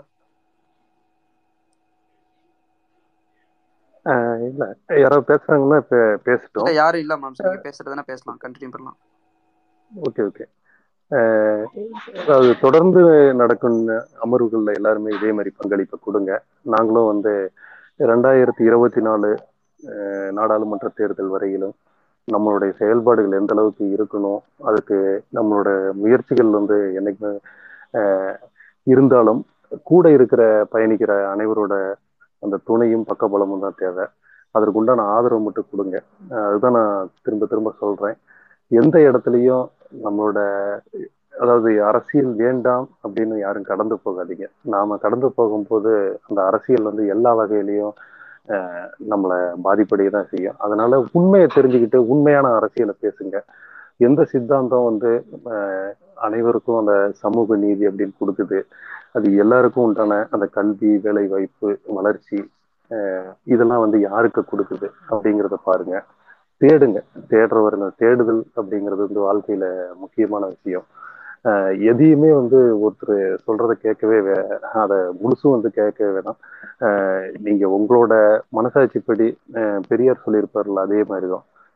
நானே என்ன சொல்லியிருந்தாலும் சரி உன்னோட அறிவுக்கும் புத்திக்கு என்ன எட்டுதோ அதை நீ அதை தேடி பார்த்துக்க உண்மை தெரிஞ்சுக்க அப்படின்னு தான் சொல்லியிருப்பார். அது மாதிரியான விஷயங்களை செய்யுங்க. எந்த ஒரு தகவல் வந்தாலும் அதை வந்து நீங்க இது உண்மையா இருக்கலாம் அப்படின்னு கூட நினைக்காதீங்க. அது அதோட உண்மைத்தன்மையை ஒரு உங்க மனசுக்கு ஆழமா பதியிற வரையிலும் தேடுதல் பண்ணி அதை வந்து பகிருங்க. அல்லது அதுக்கு தக்க பதிலடி உண்மையான தகவல் எடுத்து போட்டு செய்யுங்க.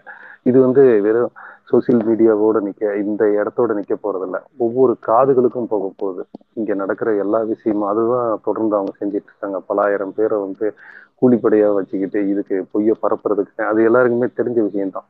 இன்னைக்கு நடக்கிற நிகழ்வுகள் வந்து எந்த அளவுக்கு போயிட்டு இருக்கு. ஒரு விஷயத்தை போட்டா அடுத்த ரெண்டு நிமிஷத்துல பல லட்சம் பேருக்கு போகிற மாதிரியான ஒரு கட்டமைப்பை வாட்ஸ்அப் குழுக்கள்லையும் டெலிகிராம் குழுக்கள்லையும் அல்லது இங்கே ட்விட்டர் ட்விட்டர் இன்ஸ்டாகிராம் எல்லா இடத்துலையும் வச்சுட்டு இருக்காங்க. அதாவது சனாதனம் அப்படிங்கிறத ஒரு போர்வையில உக்காந்துக்கிட்டு மக்களை அடிமைப்படுத்தணும் மக்கள் வந்து எந்த அளவுக்கு வளர்ச்சி இருக்கக்கூடாது அப்படின்னு ஊழலை கையில வச்சுக்கிட்டு செஞ்சிட்டு இருக்கிற ஒரு கும்பல். அதை வேறு இருக்கிறது தான் நம்ம ரெண்டாயிரத்தி இருபத்தி நாலு மிகப்பெரிய அளவுல க களமாட வேண்டியதா இருக்கும். அதற்கு தயாராகுங்கள். ஏன்னா மக்களை பாதுகாக்கிறதுக்கு இடையமா வச்சுக்கிட்டாலும் அந்த தாக்குதல் பண்ற வாழை கையில இருந்தாதான் வந்து நம்மளோட அந்த அந்த இடத்துல வாழ முடியும். இதை நாம தவிர்த்துட்டோம்னா நம்ம அடிமையா தான் போவோம். இன்னைக்கு மற்ற மாநிலங்கள் எந்த அளவுக்கு பிஜேபி ஆளக்கூடிய மாநிலங்கள் இப்ப கூட இப்போ இப்ப கொஞ்ச நேரத்துக்கு முன்னாடி நான் கரண்ட் நியூஸ் படிச்சேன். பிஜேபியில இருக்கிற அந்த முப்பத்தி ரெண்டு எம்எல்ஏக்கள்ல ஒன்பது பேர் வந்து பிஜேபி தலைமைக்கும் எல்லாருக்குமே குடியரசுத் தலைவர்ல இருந்து பிரதமர் வரையிலும் அஹ், கடிதம் எழுதியிருக்காங்க. மணிப்பூர்ல இருக்கிற ஒன்பது எம்எல்ஏக்கள். அது எங்களால முடியல. இது வந்து பத்து மாசம் ஆட்சியிலேயே இந்த அளவுக்கு நடக்குது அப்படிங்கிறது. இது வந்து ஒரு மாநிலத்துல மட்டும் இல்ல ராஜஸ்தான் மத்திய பிரதேச குஜராத் அப்படின்ட்டு எல்லா இடங்கள்லயும் தான் இந்த கலவரம் பரவிட்டு இருக்கு சிறுபான்மையரை வந்து மிக பெரிய அளவுல தாக்குதல் நடக்குதுங்கிறது இன்னைக்கு எல்லா இடத்துலயுமே சொல்லிட்டு இருக்காங்க. இன்னைக்கு அமெரிக்காவிலேயே அந்த செனட் சபை கூட்டத்திலேயே வந்து எழுபத்தஞ்சு செனட்டர்கள் வந்து கையொப்பமிட்டது. அதுதான் திரும்ப திரும்ப சொல்லியிருக்காங்க. இன்னைக்கு ஒபாமா மிகப்பெரிய அளவுல ஒரு தாக்குதல் பண்ணிருக்காரு. அது இப்ப கரண்ட்ல போனது. இதெல்லாம் வந்து அவங்களுக்கு தெரியாத விஷயம் கிடையாது. அவங்க எதையோ போற போக்குல சொல்லக்கூடியவங்களும் கிடையாது. அவங்களுக்கு நிச்சயம் இது வந்து உறுதித்தன்மை தெரிஞ்சுக்கிட்டு தான் அந்த தகவலை விடுவாங்க. அது மாதிரி எல்லா இடங்களையும் நடக்கும்போது நம்ம இதை கடந்து கடந்து போக வேணாம் அப்படிங்கறது தான் ஒரு கோரிக்கையா வச்சுக்கிறேன். வாய்ப்புக்கு நன்றி சிங். கண்டிப்பா கண்டிப்பா மாம்ஸ் நன்றி நன்றி. அடுத்த தோழர் சுமார் மூஞ்சுக்குமார். பேசுங்க கேக்குதா? கேக்குதா? கேக்குது எல்லா உடன்பெரு உடன்பிறப்புகளுக்கும் வணக்கம். ஒன்றிய உயிரினங்கள் ரொம்ப கொஞ்ச நாளா ஆக்டிவ் இல்லைன்னு நினைக்கிறேன். எல்லாத்தையும் ரொம்ப மிஸ் பண்ணோம். இந்த மாதிரி ஸ்பேஸ் அடிக்கடி கண்டக்ட் பண்ணுங்க. உங்களோட அடுத்த தலைமுறையை வந்து சரியான அரசியல் பாதையில கொண்டு போறதுக்கு இந்த மாதிரி ஒரு ஒரு ஆக்டிவான சோஷியல் மீடியா அக்கௌண்ட்ஸ் ரொம்ப முக்கியம்னு நினைக்கிறேன். ஸோ கண்டிப்பாக செயல்படுங்க. ஸ்பேஸ் அடிக்கடி போடுங்க. கண்டிப்பாக நாங்கள் எல்லாரும் சப்போர்ட் பண்ணுறோம் எல்லா இதுலேயும் அது. இன்னொன்று நம்ம சோஷியல் மீடியாவில் இயங்குறதையும் தாண்டி களத்துலேயும் நம்ம எல்லாரும் இயங்குவோம்னு நான் நம்புகிறேன் இனி அடுத்தடுத்து வர்ற இப்போ இந்த இந்த இயர் லேட்டர்ல மகளிருக்கான உரிமை தொகை இந்த மாதிரி திட்டம்லாம் வருதுல்ல அதெல்லாம் முடிஞ்ச அளவு வந்து கரெக்டான ஆளுகளுக்கு டிசர்விங்கான ஆளுகளுக்கு கொண்டு சேர்க்கணும். மக்களுக்கு இதெல்லாம் போய் கொண்டு போய் சேர்க்கறதுலயும் நம்ம எல்லாரும் செயல்படுவோம். நீங்களும் செயல்படுங்கன்னு கேட்டுக்கிறேன். அது ரெண்டாயிரத்தி இருபத்தி நாலு நீங்க எல்லாரும் சொன்ன மாதிரி ஒரு ஒரு இந்தியாவோட தலையினத்தையே மாற்றியமைக்க போற ஒரு தேர்தல்ங்கிறது தான் என்னோட வியூ இந்த தேர்தலோட ரிசல்ட்டை பொறுத்து நம்ம நாடு வந்து நல்ல ஒரு ஒரு நல்ல பாதையில போக போதா இல்ல ஒரு அழிவு பாதையில போக போதாங்கிறது வந்து முடிவு பண்ணக்கூடிய தேர்தலாக நான் பாக்குறேன் ரெண்டாயிரத்தி இருபத்தி நாலு. ஸோ நம்ம எல்லாத்துக்கும் இன்னும் வேலை அதிகமா இருக்கு. நீங்களும் ரொம்ப ஆக்டிவா செயல்படுவீங்க நம்புறேன். நன்றி. நன்றி மாம்ஸ் நன்றி நன்றி தோழர். கண்டிப்பாக தொடர்ந்து செயல்படுவோம். நீங்களும் கண்டிப்பாக ஆதரவு கொடுங்க. அடுத்து தோழர் ராஜன் இருக்காரு. தோழர் உங்களுடைய அனைவருக்கும் வணக்கம். உடன்பிறப்புகளே. வணக்கம் தோழர். ஆஹ் என்னோட ஃபர்ஸ்ட் ஸ்பேஸ்ல நான் இப்பதான் ஃபர்ஸ்ட் டைம் பேசுறேன். எல்லாருக்கும் ரொம்ப நன்றி. வணக்கம். நம்ம த தமிழ்நாட்டுக்கு திமுக எவ்வளோ முக்கியமோ அதே மாதிரி இந்தியாவுக்கு காங்கிரஸ் ரொம்ப ரொம்ப முக்கியம். முக்கியமா நான் நீங்கள்லாம் தலைமைக்கு நெருக்கமா இருப்பீங்கன்னு நினைக்கிறேன். இல்லை அட்லீஸ்ட் அந்த மினிஸ்டர்ஸாக இருக்கிறவங்களுக்கு தலைமைக்கு ரொம்ப நெருக்கமா இருப்பீங்க. நீங்க இந்த செ- செய்தியை நீங்க கண்டிப்பா அவங்க கிட்ட போய் கொண்டு போய் சே சேர்த்தே ஆகணும். என்னன்னா தமிழ்நாட்டில் தமிழ்நாட்டோட வளர்ச்சியில திமுகவோட பங்கு மிகப்பெரியது. லாஸ்ட் ஒரு இந்த டூ இயர்ஸ்ல திமுக சூப்பரா பண்ணியிருக்காங்க எல்லா தொகுதியிலுமே. அதுல எல்லா தொகுதியிலுமே பொதுப்பணித்துறை நல்லா பண்ணிட்டு இருக்காங்க இன்ஃப்ராஸ்ட்ரக்சர் சூப்பரா டெவலப் ஆயிட்டு இருக்கு எல்லாமே பண்ணிட்டு இருக்காங்க ஆனா இது போயிட்டு மக்கள் கிட்ட போயிட்டு சேரல. பாசிட்டிவா போய் சேரல. ஊழல் பண்றாங்க ஊழல் பண்றாங்கன்னு சொல்லிட்டு நெகட்டிவா தான் போய் சேருது. இதை பாசிட்டிவா போய் ரீச் ஆகணும். இதுக்கு செய்தி மற்றும் ஒளிபரப்புத்துறை என்ன பண்றாங்கன்னு தெரியல. நீங்க எலெக்ஷன் டைம்ல அஞ்சு ஐநூறு கோடி ஆயிரம் கோடின்னு செலவு பண்றது வேஸ்ட் இப்ப செலவு பண்ணணும். இப்ப செலவு பண்ணணும். இப்ப செலவு பண்ணி இதை மக்கள் கிட்ட போய் பாசிட்டிவா கொண்டு போய் சேர்க்கணும். இப்ப ஒரு தொகுதியில ஒரு பிரிட்ஜு கட்டுறாங்கன்னா அது நெகட்டிவா போய் சேருது. இதுல என்னப்பா கொள்ளடிச்சிருவாங்க அப்படின்ட்டு. ஆனா அதோட பலனை வந்து அது எல்லாருக்குமே தெரிய மாட்டுது. இதை வந்து ஏன் உங்களுக்கு ஆப்பர்ச்சுனிட்டி கிடைச்சதுன்னா கண்டிப்பா இதை அதிகார மையத்துக்கிட்ட கொண்டு போங்க. செய்தி ஒளிபரப்புத்துறை என்ன பண்றாங்கன்னு தெரியல. இதை கொண்டு போய் சேர்த்தாதான் நமக்கு நல்லது. இல்லைன்னா இது நம்மளோட வீக்னஸ் வந்து தேவையில்லாம வலதுசாரிகளோட வளர்ச்சிக்கு நம்மளே வந்து சப்போர்ட் பண்ற மாதிரி ஆயிடும். அது இந்தியாவுக்கு நல்லதில்ல தமிழ்நாட்டுக்கு நல்லதில்ல மக்களுக்கு நல்லதில்ல. நன்றி. நன்றி தொடர் நன்றி தொடர் ரொம்ப அருமையான விஷயத்த சொல்லியிருக்கீங்க. கண்டிப்பா வந்து இங்க இருக்கிறவங்க எல்லாம் எல்லாரும் கேட்டிருப்பாங்கன்னு நினைக்கிறேன். அடுத்து தோழர் bacteria. Thank you thank you சிங்கோ சிங்கோ முதல்ல டெய்லி ரெகுலரா ஸ்பேஸ் போடியா முன்னாடி ரெண்டு வருஷம் ஆச்சு. சரி ஆட்சிக்கு வந்து. அதனால எல்லாரும் அவங்க வேலையை பார்த்துட்டு பிஸி ஆயிட்டோம். மறுபடியும் ரெண்டாயிரத்தி இருபத்தி நாலுக்கு கண்டிப்பா கண்டிப்பா. இறங்கி எல்லாரும் செஞ்சே ஆகணும். சரியா? ரெகுலரா போடுங்க. இவ்வளவு எக்ஸ்பெக்டேஷன் இருக்கிறதே வந்து ரொம்ப காலமா நமக்கே தெரியாம இருக்குது.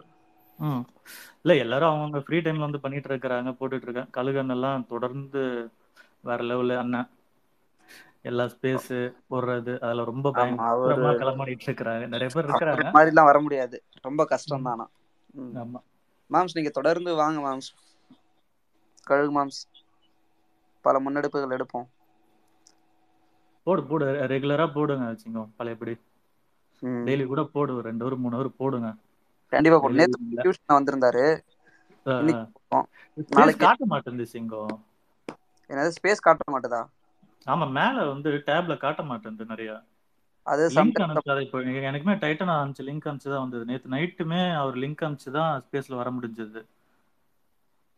தெரியல என்ன பிரச்சனையான்னு இல்ல அது ட்விட்டர் இஷ்யூ தான் போல அது. ம் ம் ம் ம். வேற ஏதாவது பேச விரும்புறீங்களா தோழர்? மைக் ரெக்வஸ்ட் கொடுங்க ஒன்றும் பிரச்சனை இல்லை. காமனாக தான் பேசிகிட்டு இருக்கோம். எல்லாரும் வாங்க பேசலாம். டைனோ நீங்கள் ரெக் ரெக்வஸ்ட் கொடுக்குறீங்க பட் அக்செப்ட் பண்ண முடியல. நான் கொடுக்குறேன் நீங்கள் வேணால் அக்செப்ட் பண்ணுங்க.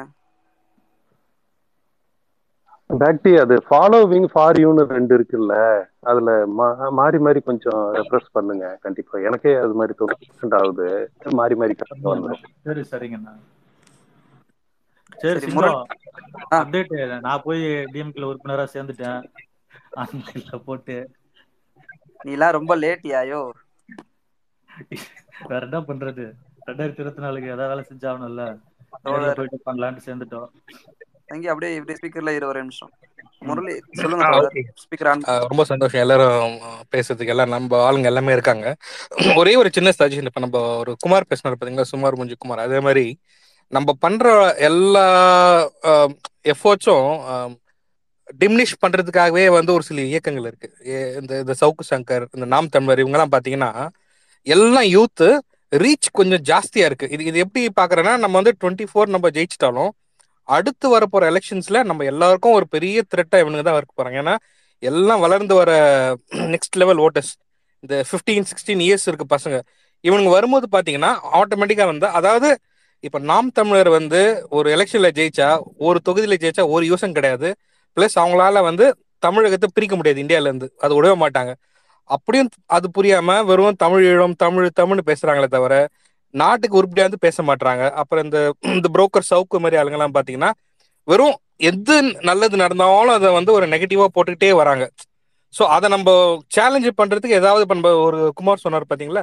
நம்ம பண்ற எஃபர்ட்டை நல்லா மேக்னிஃபை பண்ணி ஆகணும் அது எந்த அளவுக்கு மேக்னிஃபை பண்ணணும்னா இவனு இவனுங்களோட எஃபர்ட்ஸ் வந்து சின்னதா தெரியுற மாதிரி பண்ணிட்டாலே போதும். நம்ம வந்து மக்கள் மனசுல ரீச் ஆயிடுவோம். ஏன்னா இது it's all just word word spread ஆயிட்டே இருக்கும். அதுதான் அது அது கொஞ்சம் நம்ம எப்படியாவது we have to do something அதுதாங்க முரளி இதுக்கு ஒரு சின்ன ஒரு விளக்கத்தை சொல்லுங்க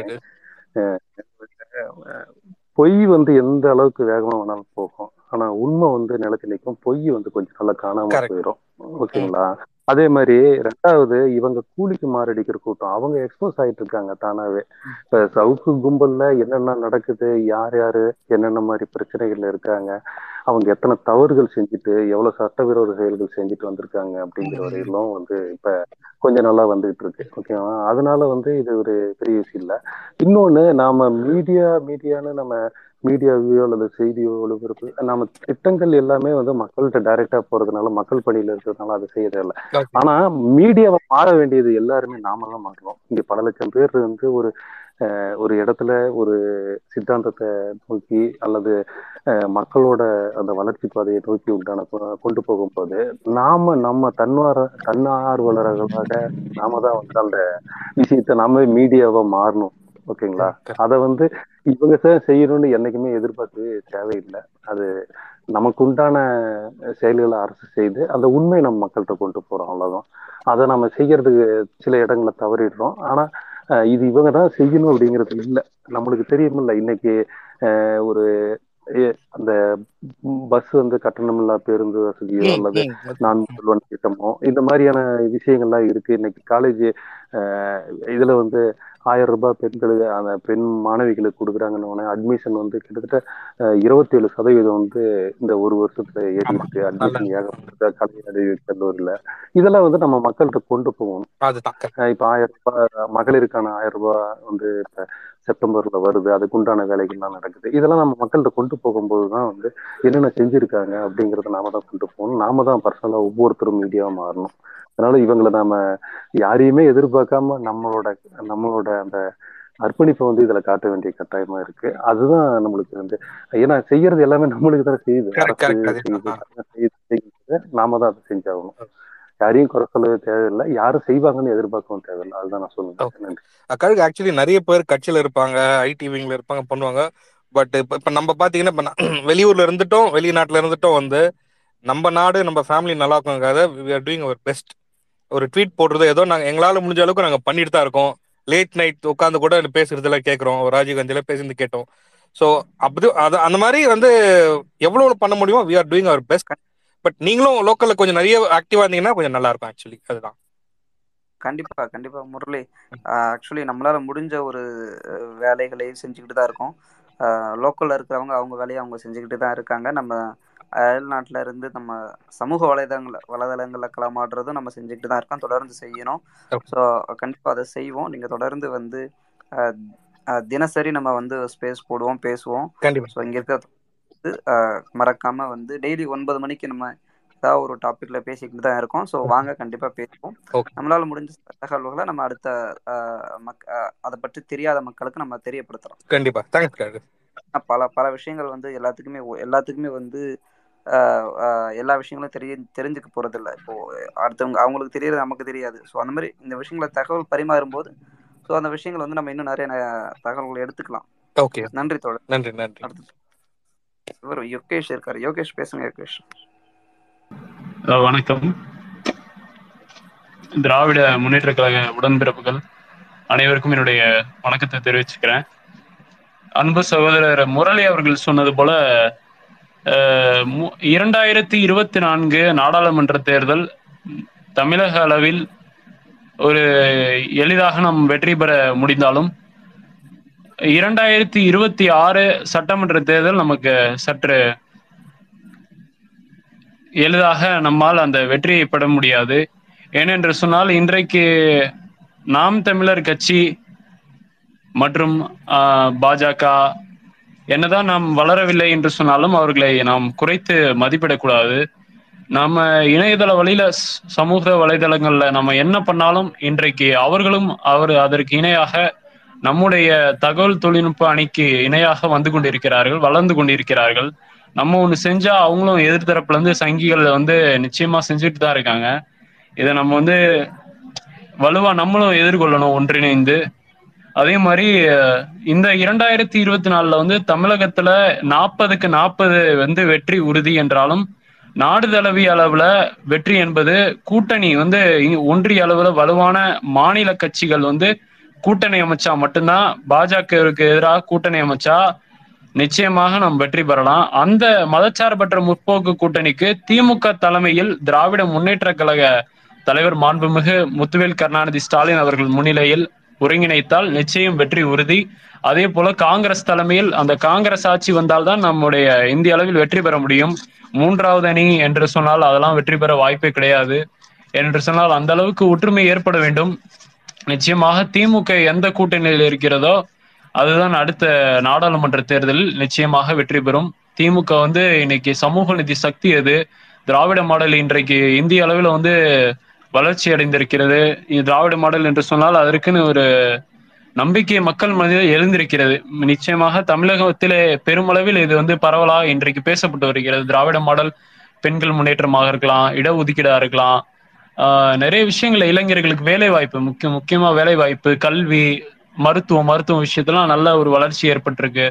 திராவிட மாடல் என்றால் தமிழகத்திலே மிகப்பெரிய நம்பிக்கை ஏற்பட்டது போல இந்திய அளவிலும் அதற்கான வளர்ச்சியை வந்து பாக்குறாங்க இன்றைக்கு கர்நாடகாவில் நடந்த சட்டமன்ற தேர்தலில் கூட இங்க என்ன திட்டம் அறிவிச்சோமோ அந்த திட்டத்தை அந்த மக்கள்கிட்ட அறிவிச்சாங்க. அவங்களுடைய தேர்தல் அறிக்கையில காங்கிரஸ் இன்றைக்கு ஆமச்- ஆட்சி அமைச்சிருக்காங்க. அந்த காங்கிரஸ் ஆட்சி வந்து இன்றைக்கு ஒரு நல்லபடியா போயிட்டு இருக்கு ஸோ வந்து என்ன சொல்றது? நம்முடைய திராவிட மாடலை பேஸ் பண்ணி இன்றைக்கு பிற மாநிலங்கள்ல அந்த தேர்தல் அறிக்கையில திராவிட மாடலை பேஸ் பண்ணி வராங்க. ஸோ அது இந்திய அளவில் மக்கள் மத்தியில ஒரு தாக்கத்தை ஏற்படுத்தியிருக்கு என்பது யாராலும் மறுக்க முடியாது. நிச்சயமாக திமுக தலைமையில் இந்த மதச்சார்பற்ற கூட்டணி வெற்றி பெறும் என்பதில் உறுதியோடு இருப்போம். சமூக வலைதளங்கள் வந்து எல்லாரும் இன்னும் நாம் தீவிரமாக பணியாற்ற வேண்டும் என்பதை அன்புடன் உங்களை எல்லாத்தையும் கேட்டுக்கிறேன். நன்றி வணக்கம்.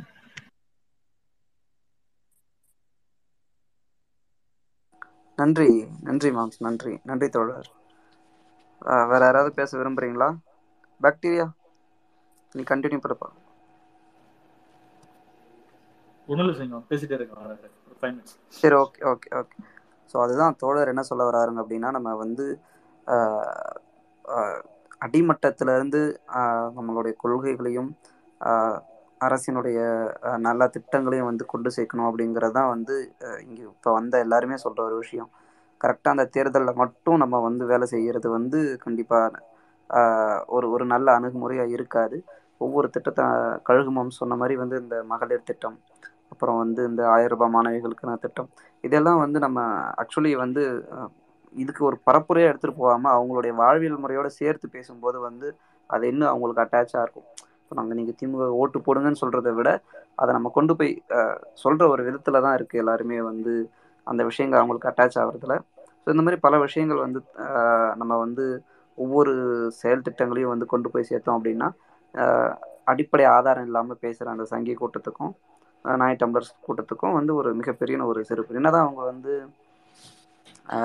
என்னென்னமா சொல்லிக்கிட்டு இருந்தாலும் சரி ஆனால் வந்து ரியாலிட்டியில் தான் வந்து ரியாலிட்டி என்னமோ அதுதான் வந்து கரெக்டாக கொண்டு போய் சேரும் அவங்கள்ட்ட. நம்ம என்னதான் வந்து அவதூறையும் பொய்யும் சொல்லியிருந்தாலும் பயனடைஞ்சவங்களுக்கு தெரியும் அது நல்லதா கெட்டதா இல்லையா அப்படின்னு சொல்லிட்டு. ஸோ அந்த மாதிரி விஷயங்களை வந்து நம்ம கொண்டு போய் சேர்க்கறதுல நம்ம வந்து தவறக்கூடாது. இந்த முழுக்க முழுக்க இந்த சோஷியல் மீடியாவில் இருக்கிற தொடர்கள் வந்து தங்களால் முடிஞ்ச ஏதாவது ஒரு ஒரு இன்ஃபர்மேஷனை வந்து டெய்லி பேசிஸில் பாஸ் பண்ணாலே வந்து போதும்.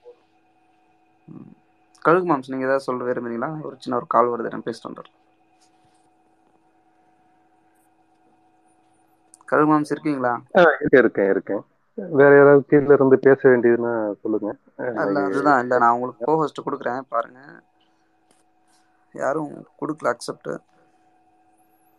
கொடுத்தாங்கன்னா நம்ம பேசலாம்.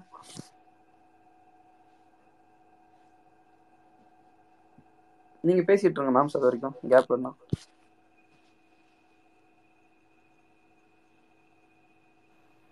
சிங்கோ கலகண்ணனுக்கு கோஸ்ட் கொடுத்துட்டு போக சொன்னியா? என்னது?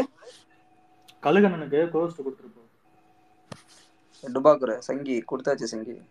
நீ தான் இருக்கிறத பெரிய சங்கி இங்க. டிஎல் இருக்கேன் சாரியா. மாம்ஸ் நீங்க பேசுங்க மாம்ஸ் அது வரைக்கும் கேப் விடாதீங்க.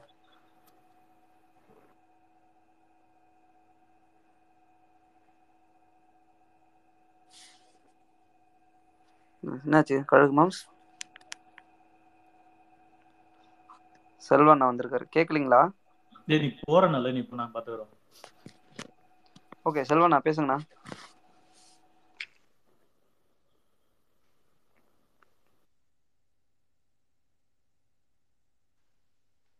ஆ. கழுகு கோவஸ்ட்ல தான் இருக்காரு. கோஹோஸ்ட்ல தான் இருக்காரு கழுகு மாம்ஸ். நீங்க பேசுங்க அஹ் இந்திய அரசியல்ல ஆரம்பிச்ச பிறந்து ஜனநாயகம் அப்படின்ற ஒரு வார்த்தைக்கு அர்த்தம் தேடி தந்தது. நீதி கட்சியில இருந்து திமுக வரைக்கும் இன்றைய திமுக வரைக்கும் ஜனநாயகத்துக்காக போராடிட்டு இருக்க ஒரே ஒரு கட்சி திமுக தான். மற்ற எந்த கட்சியுமே ஜனநாயகத்துக்காக இவ்வளவு போராடல பாதிப்புகளும் அடையல. இது வரைக்கும் தாங்க அதை படிச்சொல்ல ஜனநாயகத்துக்காக. அந்த வகையில இன்றைக்கு வரைக்கும் ஜனநாயகத்துக்கு போராடிட்டு இருக்கோம் இது ஒரு இப்போ இந்த ரெண்டாயிரத்தி இருபத்தி நாலுன்றது மிகப்பெரிய ஜனநாயக போராட்டமா இருக்க போது எந்த எல்லைக்கும் போறதுக்கு சங்கிங்களும் மற்ற ஜால்ரா கட்சிகளும் ரெடி ஆயிடுச்சு எந்த எல்லைக்கு வேணாலும் போவாங்க. சிங்கம் கேக்குதா? நான் பேசுறது? மேம்ஸ் கேக்குது. நீங்க பேசுங்க. தொடர்ந்து பேசுங்க. ஏன்னா அந்த அளவுக்கு வந்து இப்போ அவங்களுக்கு தோல்வி பயம் வந்துடுச்சு. அதனால எந்த எல்லைக்கு வேணும் போ- வேணும்னாலும் போறதுக்கான முன்னேற்பாடுகளை செஞ்சுட்டு இருக்காங்க அதுக்கு அதுக்கான சிக்னல் தான் இப்ப நடந்துட்டு இருக்கிறதெல்லாம் கொஞ்சம் கொஞ்சமா அவங்க வந்து பாத்தீங்கன்னா மிகப்பெரிய அவசர நிலைக்கு கொண்டு வந்து தள்ள போறாங்க. எலெக்ஷன் வர்றதுக்குள்ள. ஸோ நம்ம எல்லோரும் கை கோர்த்து ஒன்றிணைந்து இந்த பாசிச சக்திகளை வீழ்த்துறதுக்கு ஜனநாயகத்தை காக்கிறதுக்கு இருக்கிற ஒரு வாய்ப்பு இன்னொரு முறை அவங்க வந்தாங்கன்னா ஜனநாயகம் இந்தியாவில் இருக்கவே இருக்காது. கண்டிப்பா சர்வாதிகாரம் தான். ஸோ நம்ம எல்லாரும் இணைந்து போராடணும் அப்படின்னு கேட்டுக்கிறேன். அது இல்லாமல் ஒன்றிய உயிரினங்கள் திருப்பும் வந்திருக்கிறது ரொம்ப சந்தோஷம். ரொம்ப ஏன்னா நம்ம ரொம்ப பெரிய பெரிய விஷயங்களெல்லாம் பேசி அதை பேசு பொருளாக்கி இருக்கோம் ஸோ எல்லாரும் ஒன்றிணைந்து திருப்பவும் இந்த ஒன்றிய விகடனங்கள் ஸ்பேஸ் வந்து நல்லபடியா எடுத்துட்டு போனோம் அப்படின்னு கேட்டுக்கிறேன். நன்றி.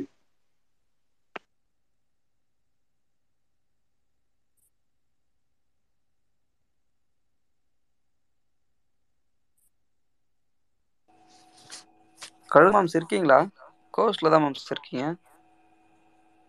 கேக்குதா? எனக்கு கேக்குது. கழுகு மாம்ஸ் என்னன்னு தெரியலையா ஒரு கோஸ்ட்ல தானே இருக்காரு. ஆமா ஆமா கேக்குதான் கேக்குதான் பிஸியா இருப்பாரு சிங்க விடு ம் சரி ஓகே. சங்கி சொல்லு சங்கி. அப்புறம் வேற என்ன கதை? வேற என்ன? ரெகுலரா அன்னன்னைக்கு நடக்கிற இஷ்யூ பேசுங்க போதும். இப்ப இந்த மணிப்பூர் இஷ்யூ பயங்கரமா ஓடிட்டு இருக்கு நம்ம தலைவர் ஜி போய் பதுங்கிட்டாப்புல. எந்த ஒரு இதுவுமே இல்ல. இங்க ஒரு சின்ன என்ன சொல்றது பத்து ரூபாய் ஒயின் ஷாப்ல எக்ஸ்ட்ரா வாங்குறேன்னு கத்திட்டு கிடந்தாங்க. இது அந்த ஊழல் அது இதுன்னு கத்திட்டு கிடந்தானுங்க. அங்க இருக்கிறதுக்கு வாயே திறக்காம இவ்வளவு நாள் அமைதியா இருக்கிறானுங்க. அந்த வாயை திறக்க மாட்டாரு. அது தெரிஞ்ச விஷயம் தான் அது புதுசு இல்ல. அதை பத்தி வாயை திறக்க மாட்டானுங்களே அது இல்ல. ஆனா சொல்லுங்க கொண்டு போய் கொண்டு போய் வைரக்கல்ல கொடுத்துருக்கான் ம். அதுவும் பிடன் ஒய்ஃபுக்கு இதெல்லாம் என்னன்னு சொல்றது? ரொம்ப வருத்தமா இருக்கு. இல்ல எனக்கு நேத்து முந்த நேத்து நான் நினைக்கிறேன். எலன் மஸ்க பார்த்து தான் பாவமா இருந்துச்சு. அவரும் மனுஷன் தானே ஏ இல்லையா? அவன் என்ன ஆக போறான்னு நினைச்சா பயமா இருக்கியா? இந்த கை வச்சு எது விளங்கி இருக்கு கதை முடிஞ்சு ஏதோ நம்ம ஸ்பேஸ் போட்டிருக்கோம் அதுவும் முடிஞ்சிரும் போல இருக்கு. இல்ல இன்னும் இன்னும் என்னன்னா இந்த ஆள் போயிட்டு நமஸ்தே மோடின்னு சொல்லி ஒன்று போய் அட்டன் பண்ணாரு. அவங்க மொ- ட்ரம்ப்புக்கு நமஸ்தே சொல்லி அனுப்பிச்சு விட்டாங்க. இப்போ இது இந்த கதை. இன்னொன்று தெரியுமா? விழுப்புரத்தில் ஒரு பேரணியில் செந்தில் பாலாஜியை கைது சொல்லி கைது பண்ண சொல்லி திருப்பி வழக்கு போட்டிருக்காங்க இல்லையா அதிமுக? விழுப்புரத்தில் கோட் அந்த சரக்கு பாட்டில் இருக்கு இல்லையா? அந்த மாதிரி ஒரு இதாக செஞ்சு அதுக்கு மாலைலாம் போட்டு மேல பத்து ரூபாய் போட்டு கொடு அப்படின்னு சொல்லி ஒரு ஸ்டிக்கர் ஒட்டியிருக்காங்க. ஸோ அதுக்கு அப்படியே அப்படியே பின்னாடி அவர் பார்த்தீங்கன்னா நம்ம சண்முகம் அவர் சி வி சண்முகம் இருக்கார் இல்லையா அவர் நிக்கிற மாதிரி ஒரு போட்டோ போட்டு விட்டானுங்க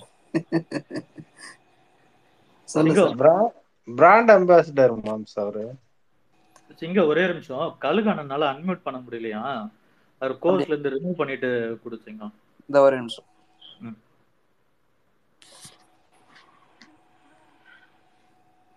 அவர் அம்பாசிடர் தான் மாம்ஸ் இப்போ இப்போ ஒரு ரெண்டு நாள் முன்னாடி சண்டை போட்டுட்டு இருந்தாங்க ஏடிஎம்கேவும் பிஜேபியும் இப்போ என்ன ஆனானுங்க? இது ஒரு நடக்கிற சண்டையை பார்த்தா ரெண்டு பேரும் சட்டையை போட்டுட்டு பிரிஞ்சுவாங்கன்னு பார்த்தா. மானங்கெட்ட பயலுங்க. ஐயோ ஐயோ. இதே வேற யாரோ பேசியிருந்தாங்கன்னா இந்நேரம் என்ன நடந்திருக்காங்க அவனுங்களுக்கு ஏது அவனுங்க வெக்கம் கெட்ட பசங்க. இந்த சங்கிங்கள அடிக்கிறோம் கேவலமா கழுவி ஊத்துறோம் தொடச்சிக்கிறானுங்க. அடிமைங்க அதை விட மோசம். அவங்க ரத்தத்திலே ஊறிடுச்சு. அவனுங்களை என்ன பண்றது? தொட்ட சொட்ட ஜெயக்குமார் சும்மா ஒரு ஒரு பேருக்கு கண்டனத்தை தெரிவிக்கிறது. பக்கத்துல ஓலை வந்தோடனே கவனம் இருக்க வேண்டியது. சரி ஓகே. யாராவது பேசுறீங்களா? இல்ல முடிச்சுக்கலாமா? ஓகே ஓகே பண்ண அன்மியூட் பண்ண முடியல. அதனால தான் நான் மெசேஜ் அனுப்புனேன் பேக்டிக்கு ஓகே வந்தது அன்மியூட் பண்ண முடியல ஒன்றும் பிரச்சனை இல்லை. இன்னைக்கு அவங்களோட அந்த ஆதரவு வச்சு தான் வந்து தமிழ்நாட்டில் கொஞ்சமாவது வாக்கு சதவீதத்தை ஏற்ற முடியும்னு பார்க்குறாங்க ஆனால் அவங்களே போட்டு அடித்து அந்த கட்சியை வந்து உடைச்சி அவங்க குதிரை முதுகலை ஏறி தான் வந்து இன்னைக்கு வரணும்னு பார்க்குறாங்க அது தமிழ்நாட்டு மக்களுக்கு எந்த அளவுக்கு போகும் அப்படிங்கிறத பற்றிலாம் கவலை இல்லை. அது சில இடங்கள்ல அதுக்கு உண்டான எதிர்ப்பு சில பக்கம் மட்டும் அதாவது ஒரு பெல்ட்ல மட்டும் வந்தா போதும் அப்படிங்கிற ஒரு முடிவோட தான் இருக்கிறாங்க. அவங்கள ஆதிக்கம் செலுத்துறத அவங்களுக்கு தெரிஞ்சு எதிர்க்க முடியல. ஏன்னா அவங்க பத்து வருஷம் செஞ்ச அவ்வளவு ஊழல்கள் இருக்கு. பட்டியல் எல்லாமே அவங்க கிட்ட கையில இருக்கு. இங்கேயும் வந்து அதுக்குண்டான முயற்சிகளை வந்து தடுத்துக்கிட்டு தான் இருக்காங்க. நீதிமன்றங்கள வழக்கெல்லாம் போயிட்டு இருக்கு அதுக்குண்டானது எல்லாருமே எல்லாருக்கும் தெரிஞ்ச விஷயம்தான். அந்த வழக்கை வந்து விரைவுபடுத்தினாலே வந்து அவங்களோட கொட்டம் அடங்குங்கிறத நான் சொல்ல ஆனா அரசு அதற்குண்டான முயற்சி எல்லாம் செய்யறது சட்டப்படியான வேலையை செய்யறது தான் வந்து நாம ஏதோ எடுத்தோம் கவுத்தோம் செய்ய இதெல்லாம் செய்ய முடியாது. இங்க இருக்கிற எல்லாருக்கும் தெரியும். திமுகவோட அந்த சட்டத்துறை அப்படிங்கிறது எந்த அளவுக்கு ஸ்ட்ராங்கானது அப்படிங்கிறது அமைப்பு ரீதியான ஒரு விஷயத்துல ஸ்ட்ராங்கு எந்த ஒரு விஷயத்தையும் எடுத்த கவுத்துன்னு செய்ய மாட்டாங்க. ஆனா கை வச்சுட்டா அதோட சேர்த்து ஆகும். அதனால அதை பத்தி கவலைப்படணும்னா அவங்களோட பணிகள் வந்து அது தொடர்ந்து செஞ்சுக்கிட்டு தான் இருப்பாங்க. நான் அதை நம்ம நாம எல்லாருமே கொஞ்சம் நம்பிக்கை வைப்போம். அது இந்த இருபத்தி நாலுக்கு உள்ள அது இந்த ரெண்டாயிரத்தி இருபத்தி மூணுலயே வந்ததுன்னா அது ஒரு மிகப்பெரிய அளவுல நம்மளுக்கு வெற்றி வாய்ப்பை தேடி கொடுக்கணுங்கிறது நான் சொல்லிக்கிறேன். நன்றி நன்றி. நன்றி மேம் நன்றி. அடுத்தது டைட்டன் டைட்டன் பேசுங்க அக்செப்ட் பண்ணிடுறேன். அரியலூர் பெல் சூர்யா.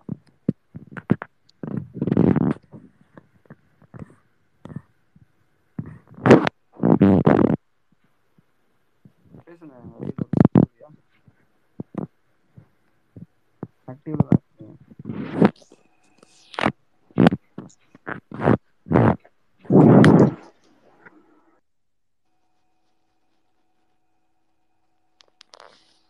கேக்குதுங்களா மியூட்ல போச்சிங்க உங்க டிஸ்டர்பன்ஸ் அதிகமா இருக்கு.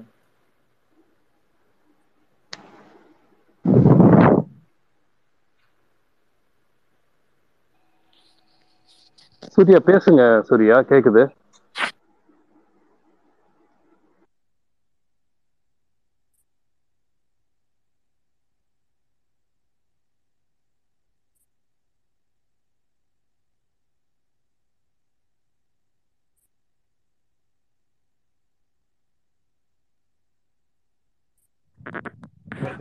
Signal கேக்குதா? இல்ல இல்ல அவர் பேசுறது கேட்கலையே அவர் மியூட்ல அவரு மியூட் பண்ணல. மியூட் ஆன் பண்ணல அவரு. தொடர் நீங்க மியூட் அன்மியூட் பண்ணிட்டு பேசுங்க. ஏதோ அவருக்கு இஷ்யூஸ் இருக்குன்னு நினைக்கிறேன். நீங்க ரிமூவ் ஆயிட்டு நீங்க வெளியில போயிட்டு திருப்பி வாங்க தோழர்.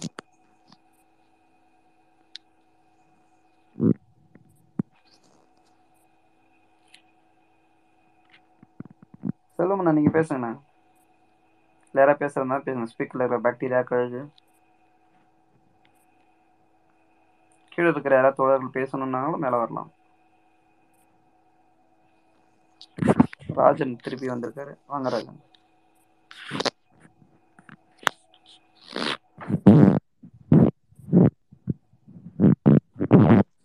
மைக்ல தான் ஏதோ சவுண்ட் வருது இங்க கர கரன்னு. ஏன் மைக்ல மேம் ஆமா நீங்களே நீங்க தான் ஆன்ல இருக்கீங்க. ராஜன் நீங்க பேசலாம்.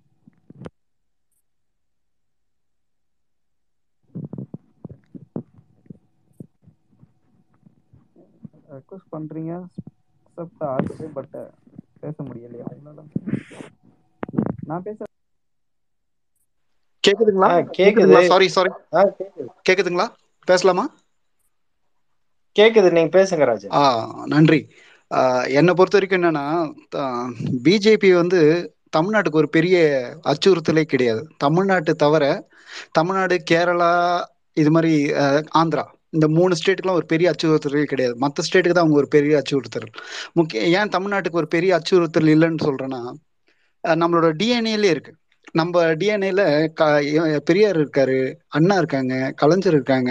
லாஸ்ட் ஒரு அறுபது வருஷம் எழுபது வருஷம் அங்க ஒரு ஸ்ட்ராங்கா இருக்கு. மதவாதத்துக்கும் ஜாதிவாதத்துக்கும் ஒரு மிகப்பெரிய ஒரு ஒரு பயங்கரமான ஒரு டிஎன்ஏல நம்ம பிறந்திருக்கோம். நம்ம டிஎன்ஏ நோண்டி நோண்டி பார்த்தா நம்ம அப்பா தாத்தா அவங்களோட நம்மளோட கொள்ளு தாத்தா எல்லாருமே பார்த்தோன்னா மதவாதத்துக்கும் ஜா- ஜாதிவாதத்துக்கும் ஒரு ஒரு அதெல்லாம் அவங்களுக்கு பிடிக்கல. அதனால தான் நம்ம ஜாதிக்கு பின்னாடி பேர்லாம் போட்டுக்கல. ஆனா நார்த்தில் இருக்காங்க பார்த்தீங்களா? அவங்களுக்கு தான் பிஜேபி பெரிய அச்சுறுத்தல். ஆனா தமிழ்நாட்டுக்கு நாம் தமிழர் போல அதுக்கப்புறம் ஒரு சில ஆஹ், புதுசா அரசியல் கட்சி ஸ்டார்ட் பண்ணணும்னு நினைக்கிறாங்க பாத்தீங்களா? அவங்க தான் அதாவது அரசியலே தெரியாம ஸ்டார்ட் பண்ணணும்னு நினைக்கிறாங்க பாருங்க. அவங்க தான் என்னை பொறுத்த வரைக்கும் தமிழ்நாட்டுக்கு ஒரு பெரிய அச்சுறுத்தலா இருப்பாங்கன்னு நினைக்கிறேன். ஏன்னா இந்த நான் தமிழர்கள் கட்சியில எல்லாம் போய் சேர்றாங்க. எல்லாம் கு- குட்டி குட்டி பசங்க. எதுவுமே தெரியாம. நானு என்னோட பதினெட்டாவது வயசுல நான் ஃபர்ஸ்ட் டைம் ஓட்டு போடணும்னு நினைக்க சொல்ல எங்க அப்பா பின்னாடி நின்றுருக்காரு இருக்காரு. அவர் கிளியரா சொல்றாரு டேய் ஒழுங்கா சூரியனுக்கு போடுறா அப்படின்னாரு. அந்த டைம்ல தான் விஜயகாந்த் வந்த டைம் எனக்கு அப்ப அரசியல எதுவுமே தெரியல. நான் நேரா போயிட்டு முரசு சின்னத்துக்கு போட்டு வந்தேன். அப்புறம் கொஞ்சம் கொஞ்சமா விவரம் தெரிய வ- வந்ததுக்கு அப்புறம் தான் தெரியுது அது ஒரு வேஸ்ட் அவங்களோட அரசியல் செயல்பாடெல்லாம் பார்த்ததுக்கு அப்புறம் தான் தெரியுது வேஸ்ட் ஒண்ணுமே இல்லை. ஆனா இதே மாதிரி தான். நான் இப்போ ஒரு ஒரு பதினெட்டு வயசுல நான் ஒரு தப்பான முடிவு எடுத்தனோ அதே மாதிரி தான் இன்றைய இளைஞர்கள் வந்து பார்த்தோன்னா முழுக்க முழுக்க இந்த நாம் தமிழர்கள் மாதிரி அவங்களோட ஓட் பர்சன்டேஜ் ஏறிட்டே வருது. கேர்ஃபுல்லா இருங்க. கண்டிப்பா சொல்றேன். மூணு பர்சன்டேஜ்ல ஸ்டார்ட் பண்ணாங்க. லாஸ்ட் எலெக்ஷன்ல கொஞ்சம் கொஞ்சமா இன்க்ரீஸ் பண்ணிட்டே வராங்க. இப்போ டுவெண்ட்டி ஃபோர்லயும் அவங்க இன்க்ரீஸ் பண்ணுவாங்க. டுவெண்ட்டி சிக்ஸ்லயும் அப்படியே இன்க்ரீஸ் பண்ணுவாங்க. ஆனா அவங்க ஒரு மோசமான ஒரு அச்சுறுத்தல். அதனால அவங்கள நம்ம கரெக்டா இந்த தலைமுறை இளைஞர்களை நம்ம கரெக்டா வழி நடத்தலைன்னா ரொம்ப பாதிப்பு நமக்கு தான் தேங்க்யூ நன்றி நன்றி. ஆனா அச்சுறுத்தல்னு சொல்ல முடியாது. வாக்கு பிரிக்கிறது அவங்களோட வாழ்வாதாரத்துக்காக அப்படின்னு சொல்லலாம். அதை நம்பி வந்து யாரும் ஏன்னா அவங்களோட ஒரு கவுன்சிலரோ ஒரு நகராட்சி மாநகராட்சி எதுலையுமே ஆக முடியாம எம்எல்ஏ எம்பி எதுவுமே ஆக முடியாம ஒரு பணத்தை மட்டுமே அவங்களோட இது வந்து காசு மட்டும்தான். அதை நம்பி வந்து யாரும் ஏமாற வேணாம்னு வேணா சொல்லுங்க. அச்சுறுத்தல்லாம் ஒன்றும் கிடையாது. அவங்க எந்த பக்கம் நிக்கிறாங்கங்கிறது ரெண்டு நாளைக்கு முன்னாடி கூட நாம ஆரம்பத்துல இருந்தே சொல்லிட்டு இருக்கிற ஒரு விஷயம்தான். பிஜேபி கூட கூட்டு வைக்கலாம் அப்படின்னு ஒரு வார்த்தை வந்தது. அதுக்கு அடுத்தது வந்து எங்களோட கொள்கையை தான் வந்து பிஜேபி பின்பற்றுது அப்படின்னு சொல்லி வந்தாங்க. இது மாதிரி தான் அவங்களோட செயல்பாடுகள் இருக்கு. திரும்ப திரும்ப அவங்க வந்து யார் பின்னாடி நிக்கிறாங்க அப்படிங்கறத வெளிப்படுத்திட்டு தான் இருக்காங்க. அதனால அச்சுறுத்தல் அப்படிங்கறதெல்லாம் கொண்டு போக வேணாம். மக்களுக்கு வந்து தெரியும் யார தேர்ந்தெடுக்கணும் அப்படிங்கிறது. அதனால வந்து உங்க வாக்க சிதற விடாதீங்க சிந்த விடாதீங்க வேஸ்ட் பண்ணாதீங்க அப்படிங்கிறத சொல்லலாம் எந்த வகையிலையும் அவங்க திமுகவுக்கோ அல்லது இங்கே இருக்கிற திராவிட சித்தாந்தத்துக்கோ வந்து ஒரு அச்சுறுத்தலா இருக்க முடியாது. யாருமே வர முடியாது. ஏன்னா இதுக்கு முன்னாடி இருந்த வரலாறு எல்லாமே தெரியும். எந்த வகையிலையும் இதை நான் இந்த சித்தாந்தத்தை வந்து கை வைக்கிறவங்க யாருமே வந்து அதோட எதிர்வினை அனுபவிச்சுட்டு தான் போயிருக்காங்க. அதனால அதை பத்தி பயப்பட வேணாம். அதுல இருந்து வெளியில வரணும். அவ்வளவுதான். அது ஒரு புரிதலுக்காக நீங்க அதை வெளியில வந்துடணும். அப்படிதான் சொல்லணும். கழுகு மாப்ஸ் ஒரு டவுட்டு கழுகு மாப்ஸ் ஒரு டவுட்டு கேளுங்க கேளுங்க. கேளுங்க கேளுங்க செல்லும் கேக்குது. பைத்தியங்களுக்கு ஓட்டு இருக்கா மாம்ஸ் பைத்தியங்களுக்கு ஓட்டு போடுற உரிமை இருக்கானே அது கிடையாது கிடையாது. ஒரு டவுட்டா இருந்தது. கீழே கூட ஒரு பைத்தியம் இருக்கு அதனால தான் கேட்டேன்.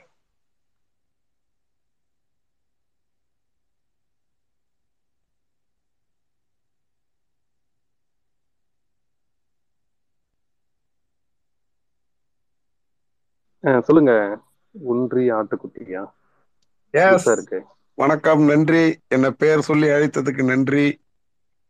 இன்னைக்கு நம்ம தோழர் ராஜீவ்காந்தி அவர்கள் வந்து ஒன்றியான்ற பேரை விட்டுறாதீங்க. அதுல அந்த ஐடியா வந்து எல்லாரும் வச்சு கொள்ளுங்க பேர் வைத்துக் கொள்ளுங்கள் அப்படின்னும் போது எனக்கு டக்குன்னு தோணுறது ஒன்றிய ஆட்டுக்குட்டி தான். இன்னொரு ஐடி ஒன்று கிரியேட் பண்ணுவேன். ஒன்றிய அண்டங்காக்காய். ஏன்னா இது ரெண்டும் சனாதனி சனாதன எடுபிடி நம்ம ஆட்டுக்குட்டி இருக்குல்ல அவர் பேசுனது. ஆட்டுக்குட்டி நம்ம கொடுத்த பட்டம் அவர் தனக்குத்தானே சூட்டி கொட்ட பட்டம் அண்டங்காக்கா. அதனால அந்த இரண்டு பெயர்களும் வேற யாரும் வச்சிடாதீங்க இந்த பேர் நான் வச்சுட்டேன் அந்த பேரும் எனக்கே இப்பயே நான் சொல்லிட்டேன். வேற யாரும் அந்த பேருக்கு போட்டிக்கு வரக்கூடாது. சரி நம்ம தலைப்பை ஒட்டி அதெல்லாம் ஆல்ரெடி இருக்கிறது தான் அதெல்லாம் ஆல்ரெடி இருக்கிறது ஆல்ரெடி இருக்குதா? ஆட்டுக்குட்டி இருக்குதா? ஒன்றிய ஆட்டுக்குட்டி இருக்குதா? ரொம்ப பிரபலம் ரொம்ப பிரபலம் டூ கே எங்க டூ கே அவர் தான் நேற்று ஒர்க் பண்ணவர் அவரு தான் மாமா குட்டி ஆட்டுக்குட்டி தான் அவரு. Sir sir. நல்லது. இந்திய ஒன்றியத்துக்கு எப்போதெல்லாம் ஆபத்து நேர்ந்ததோ அப்போதெல்லாம் திமுக மற்றவர்களை விட அதிகமாக தனது நன்றி எறிதலை காட்டியிருக்கிறது. நம்ம திராவிட நாடு கோரிக்கையே ஒரு போர் போரின் போது சீன போரின் போது தான் நாம் கைவிட்டோம். வீடு இருந்தால்தான் ஓடு மாற்ற முடியும் என்று அறிஞர் அண்ணா அந்த கோரிக்கையை கைவிடும் போது தெளிவாக சொன்னார். நாங்கள் திராவிட நாடு கோரிக்கையை கைவிட்டோமே என்று அதற்கான காரணங்கள் இன்னமும் அப்படியே இருக்கின்றன. அண்ணா அன்னைக்கு சொல்லிட்டு போனாரு. இன்றைய வரைக்கும் அது அப்படியே தான் இருக்குது. ஒவ்வொரு காலகட்டத்திலும் இந்தியாவுக்கு ஒரு ஸ்திரத்தன்மை அந்த உறுதித்தன்மை குலையும் போதெல்லாம் இந்திரா காந்தி எமர்ஜென்சி கொண்டு வந்து அதிகமாக பாதிக்கப்பட்டது நம்ம தான் தலைவர் கலைஞரை தவிர மற்ற அனைத்து உடன்பிறப்புகளும் பெரும்பாலான உடன்பிறப்புகள் ஏன் இப்போதைய நமது முதல்வர் உட்பட பலர் கொலைவெறி தாக்குதலுக்கு உள்ளானார்கள். சட்டத்துக்கு புறம்பாக சட்டத்தின் பெயரால் நடைபெற்ற கொலை நடைபெற்ற கொலைவெறி கொலைவெறி தாக்குதல்களுக்கு உள்ளானார்கள். அதற்கு பிறகும் இங்கே ஒரு உறுதியான அரசு அமையவில்லை என்ற காரணத்தால் இந்திரா காங்கிரஸோடு அன்று கூட்டணி வைத்து அன்னைக்கு அந்த நாட்டை நமது நாட்டை வந்து வழி நடத்தினார். அதுக்கப்புறம் தொடர்ச்சியாக எடுத்துக்கலாம். தேசிய முன்னணி அரசு. தேசிய முன்னணி அரசுல அல்லது தேசிய முன்னணியை உருவாக்கிய போதும் தலைவர் கலைஞர் அவர்கள்தான் அந்த கிட்டத்தட்ட ஒரு மூன்று நான்கு பிரதமர்களை உருவாக்கியது. அதே போல இந்திய குடியரசுத் தலைவர் உருவாக்கியதுலயும் தலைவர் கலைஞர்களுக்கு பெரும் பெரும்பங்கு உண்டு. அதே திமுகவோட கடமையை நிறைவேற்றுவதற்காக இன்று நமது தளபதி பீகார் சென்றுள்ளார். இரண்டாயிரத்தி இருபத்தி நாலில் இந்த மக்கள் ஜனநாயகத்தை காப்பதற்காக அன்று கலைஞருக்கு என்ன காலம் பங்களித்ததோ அதை காட்டிலும் மிக அதிகமாக. ஏனென்றால் கலைஞருக்கு வந்து வேற எந்த த- சித்தாந்த தாக்குதல்கள் இல்லை. சித்தாந்த எதிரிகள் கலைஞர் கலைஞர் எதிரில் யாரும் களமாடல.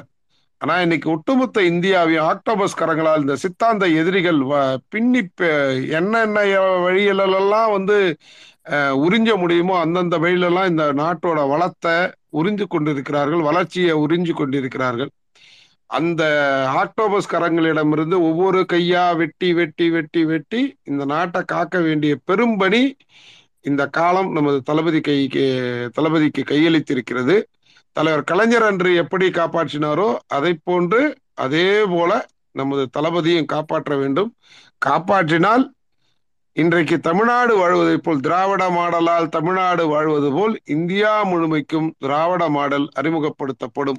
அதற்கான சமி அதற்கான குறியீடுகள் நமது இளைய தலைவர் திரு ராகுல் காந்தி அவர்களிடம் நிறைய இடத்துல வெளிப்பட்டிருக்குது. அவர் பேசுகின்ற அரசியல் கடந்த நாடாளுமன்ற தேர்தல் அறிக்கை காங்கிரஸோட தேர்தல் அறிக்கை வந்ததுல்ல அதை கொஞ்சம் கண்ணை மூடி கொஞ்சம் பார்த்தோம்னா நம்மளோட அறிக்கைக்கும் அதுக்கும் ஒன்றும் வித்தியாசம் இருக்கிற இல்லை. என்னை பொறுத்த வரைக்கும் இல்லை.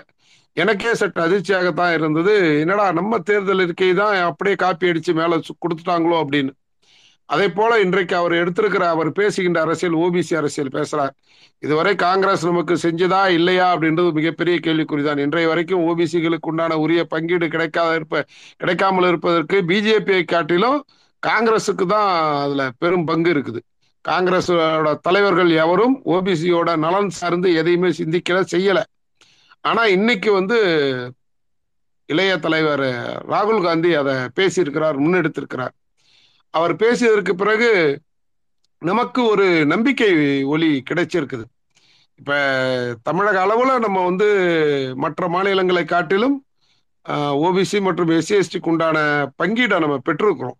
அது அகில இந்திய அளவில் பெற்றிருக்கிறோமோனா இல்லை. அது மிகப்பெரிய கேள்விக்குறிதான். அது தலைவர் ராகுல் காந்தி அவர்களால் நமக்கு கிடைத்தால் நல்ல நன்றாக இருக்கும். அது கிடைப்பதற்குண்டான வழிவகைகளை நமது தளபதி தளபதி அவர்கள் இந்திய ஒன்றியத்துக்கு காட்டுவார். எப்படி அன்றைக்கு இரண்டு வேட்டி கட்டிய தமிழர்கள் இந்திய பிரதமரை தேர்ந்தெடுப்பார்கள் என்று கூறினார்களோ அதை போல இன்றைக்கு ஒரே ஒரு வேட்டி கட்டிய தமிழர் தலைவர் தளபதி அவர்கள் இந்திய ஒன்றிய பிரதமரை இரண்டாயிரத்தி இருபத்தி நான்காம் ஆண்டு உலகிற்கு காட்டப் போகிறார். இந்தியாவுக்கு காட்டிட்டார். ஏற்கனவே கடந்த நாடாளுமன்ற தேர்தலே சொல்லிட்டோம். தளபதி ஒருவர் தான் முன்னிறுத்தினார் திரு ராகுல் காந்தி அவர்களை பிரதம வேட்பாளராக. இப்பொழுது முன்னிறுத்த தேவையில்ல. அறிவித்துவிட்டு நம்ம தேர்தலை சந்திக்கிறோம். ரெண்டாயிரத்தி இருபத்தி நாலில் செங்கோட்டையில் கொடியேற்ற போகிறவர் நமது இளைய தலைவர். அதற்கு உறுதுணையாக இருக்க போவது நமது தளபதியார் வாழ்க திமுக வளர்க திமுக. என்றென்றைக்கும் இந்திய ஒன்றியத்தை காப்பாற்றும் பணியில் திமுகவுடைய பங்கு இருந்து கொண்டே இருக்கும். நன்றி.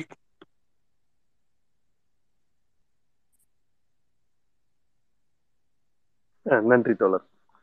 சிறப்பா சொன்னீங்க. இன்றைய சூழல்ல திரும்பி பார்க்க வைக்கிறது வந்து நம்ம திமுக தான். அகில இந்திய அளவுல ஒரு அரசியல் நகர்வுகள் எப்படி இருக்கு? அஹ் இவங்க கையில வச்சிருக்கிற அந்த ஆதிக்கத்துறைகள் அவர்களுடைய ஏவல் நாய்கள்னு சொல்லணும். அந்த மாதிரி துறைகளை வச்சு எப்படி எதிர்க்கட்சிகளையும் அஹ் அதாவது இவங்களோட இவங்களோட எந்த ஒரு கட்டுப்பாடுகளுக்கும் அடங்க மாட்டோம் அப்படின்னு சொல்றவங்கள வந்து ஏவல் நாய்களை விட்டு பண்ணிட்டு இருக்காங்க. அதற்கு வந்து திருப்பி அடிக்கி அப்படிங்கிறது எப்படிங்கிறத மற்ற மாநிலங்களுக்கு வந்து ஒரு பாடமா எடுத்துக்கிட்டு இருக்கிறது. அஹ், அஹ், தளபதி மு க ஸ்டாலின் அவர்களோட அந்த திராவிட முன்னேற்ற கழக அரசு தான் அப்படிங்கிறது தெரியும். அதனாலதான் அவங்களோட எல்லா பார்வையும் இந்த பக்கம் இருக்கு.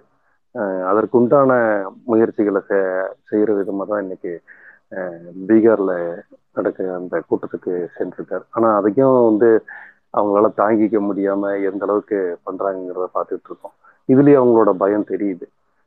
இதை வந்து நம்ம தொடர்ந்து முன்னெடுக்க முன்னெடுக்க தான் வந்து அதற்குண்டான அஹ் பெரிய நகர்வு வந்து நம்ம பண்ண முடியும். அதற்குண்டான முயற்சிகளை தான் நம்ம செஞ்சுட்டு இருக்கோம் இது தொடர்ந்து செய்வோம்.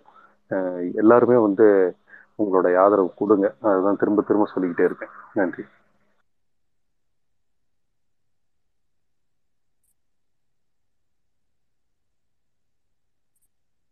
ஓகே பேக் டு பேசுறதுனா பேசுங்க. இங்க அவருக்கும் இஷ்யூ இருந்திருக்க மாட்டது. சிங்குக்கும் ஆனா ஒரு ஆபீஸ் கால்ல இருக்க. ஒரு அஞ்சு நிமிஷத்துல வந்துடுறேன் நான்.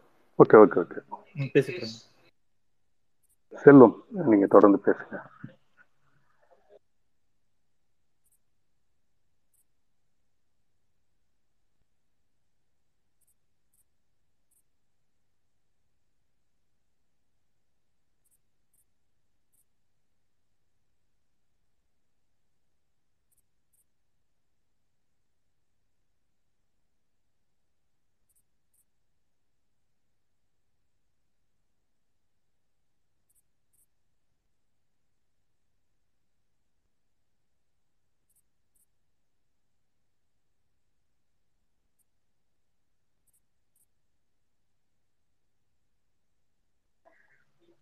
யாராவது பேசுறீங்களா? ஹோஸ்ட் இருக்கீங்களா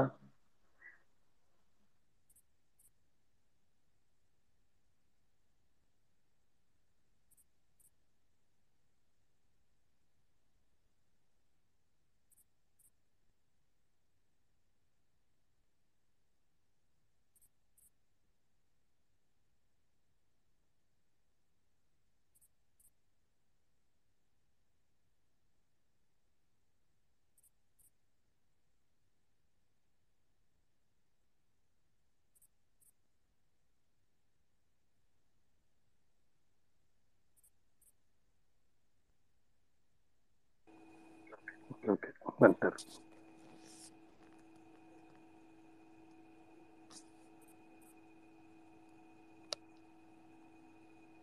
மாம்ஸ் சொல்லுங்க மாம்ஸ் எல்லாம் பேசிட்டு இருக்காங்களா?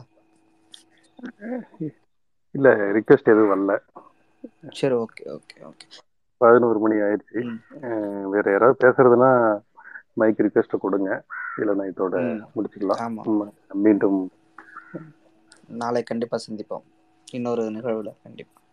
நாளைக்கு என்ன மாம்ஸ் என்ன டாபிக் போடலாம் ஏதாச்சும்? யாராச்சும் கெஸ்ட் யாராவது வர மாதிரி இருந்தாங்கன்னா ஓகே இல்லை அப்படின்னா நம்ம நாளைக்கு டாபிக் போட்டு டிஸ்கஷன் போடுவோம்.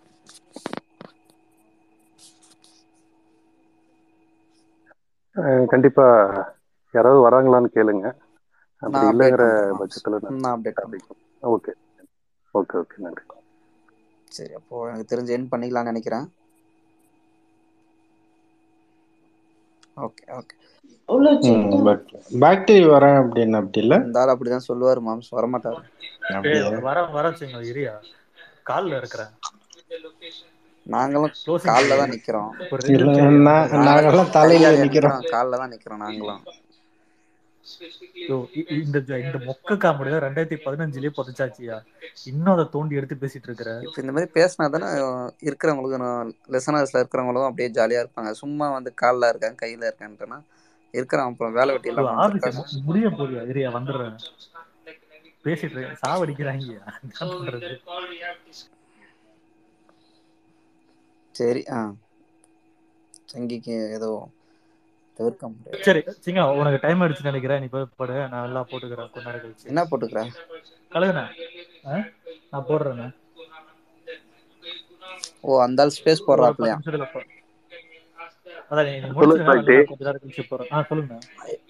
போட்டுடலாம் கொடுக்க ஒரு ஒரு கால் மணி நேரம் கழிச்சு நீங்க வந்துருங்க. முடிச்சுட்டு வந்துடுறேன் ஓகே ஓகே. நன்றி நன்றி கலந்து கொண்ட அனைத்து உறவுகளுக்கும் நன்றி. பேசிய அனைத்து உறவுகளுக்கும் நன்றி.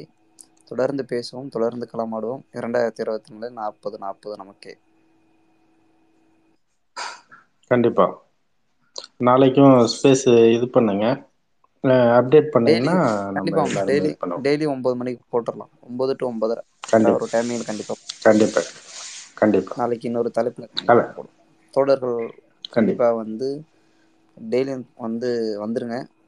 பேசுவோம். சரிங்களா? மேக்ஸிமம் இப்போ இந்த டைமிங் வரைக்கும் இருக்க தோழர்கள்லாம் பார்த்தீங்கன்னா எனக்கு தெரிஞ்சு எல்லாமே வெளியில் இருக்கிறவங்களோ இல்லை லோக்கலில் இருக்கிறவங்களோ எல்லாம் நைட் ஷிஃப்ட்டில் வேலை செய்கிறவங்களோ தான் இருப்பாங்க. ஸோ வீட்டில் இருக்கிறவங்களும் ரொம்ப இருக்க சான்சஸ் இருக்கா இல்லைன்னு தெரியல. பட் இருந்தாலும் வந்து தோழர்கள் தொடர்ந்து பங்கு பெறுமாறு கேட்டுக்கொள்ளப்படுகிறது. இல்ல நாங்கெல்லாம் இப்பதான் சாப்பிட்டுனுக்குறோம்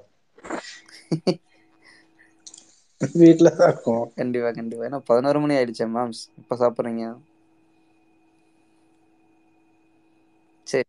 ஏதோ இப்போ அதை போட்டாங்களே. அதே எங்க அம்மா சொல்லிட்டாங்க இன்னும் அஞ்சு நிமிஷம் கழிச்சுன்னா உனக்கு சாப்பாடு இல்லை அப்படியே போடுறா அப்படின்ட்டாங்க. அதே டைலாக் எல்லார் வீட்லேயும் தான். ஆ. நன்றி. சரி மேம்ஸ் பேசலாம் கண்டிப்பா. ம்.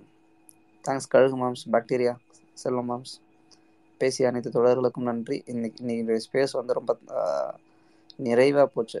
அதாவது மனசுக்கு ரொம்ப நிறைவாக இருந்துச்சு. ராஜீவனை வந்து அவ்வளோ பெரிய ஒரு என்ன சொல்கிறதுன்னா ஒரு ஒரு மிகப்பெரிய ஒரு புகழை சொல்லி எப்படி சொல்கிறது ஒன்று நம்ம மீண்டும் மறுபடியும் இருக்கணும்னு சொல்லி ஒரு மிகப்பெரிய ஒரு சுமையை வந்து கொடுத்துட்ட மாதிரி ஒரு ஃபீலு ஸோ எல்லோரும் ஒத்துழைச்சிங்கன்னா நம்ம கண்டிப்பாக தொடர்ந்து வந்து நம்மளுடைய பயணத்தை வந்து தொடரலாம். உங்களுடைய ஆதரவு இல்லாமலாம் நம்மளால் எதுவுமே பண்ண முடியாது. ஸோ தொடரலாம் தொடர்ந்து உங்களுடைய ஆதரவை எப்பயும் போல் கொடுக்கணுமாறு கேட்டுக்கொள்ளப்படுகிறது. நன்றி தோழர்கள் அனைவருக்கும் நன்றி கலந்து கொண்டவர்கள் அனைவருக்கும் நன்றி பேசிய அனைவருக்குமே நன்றி. நன்றி தோழர்களே.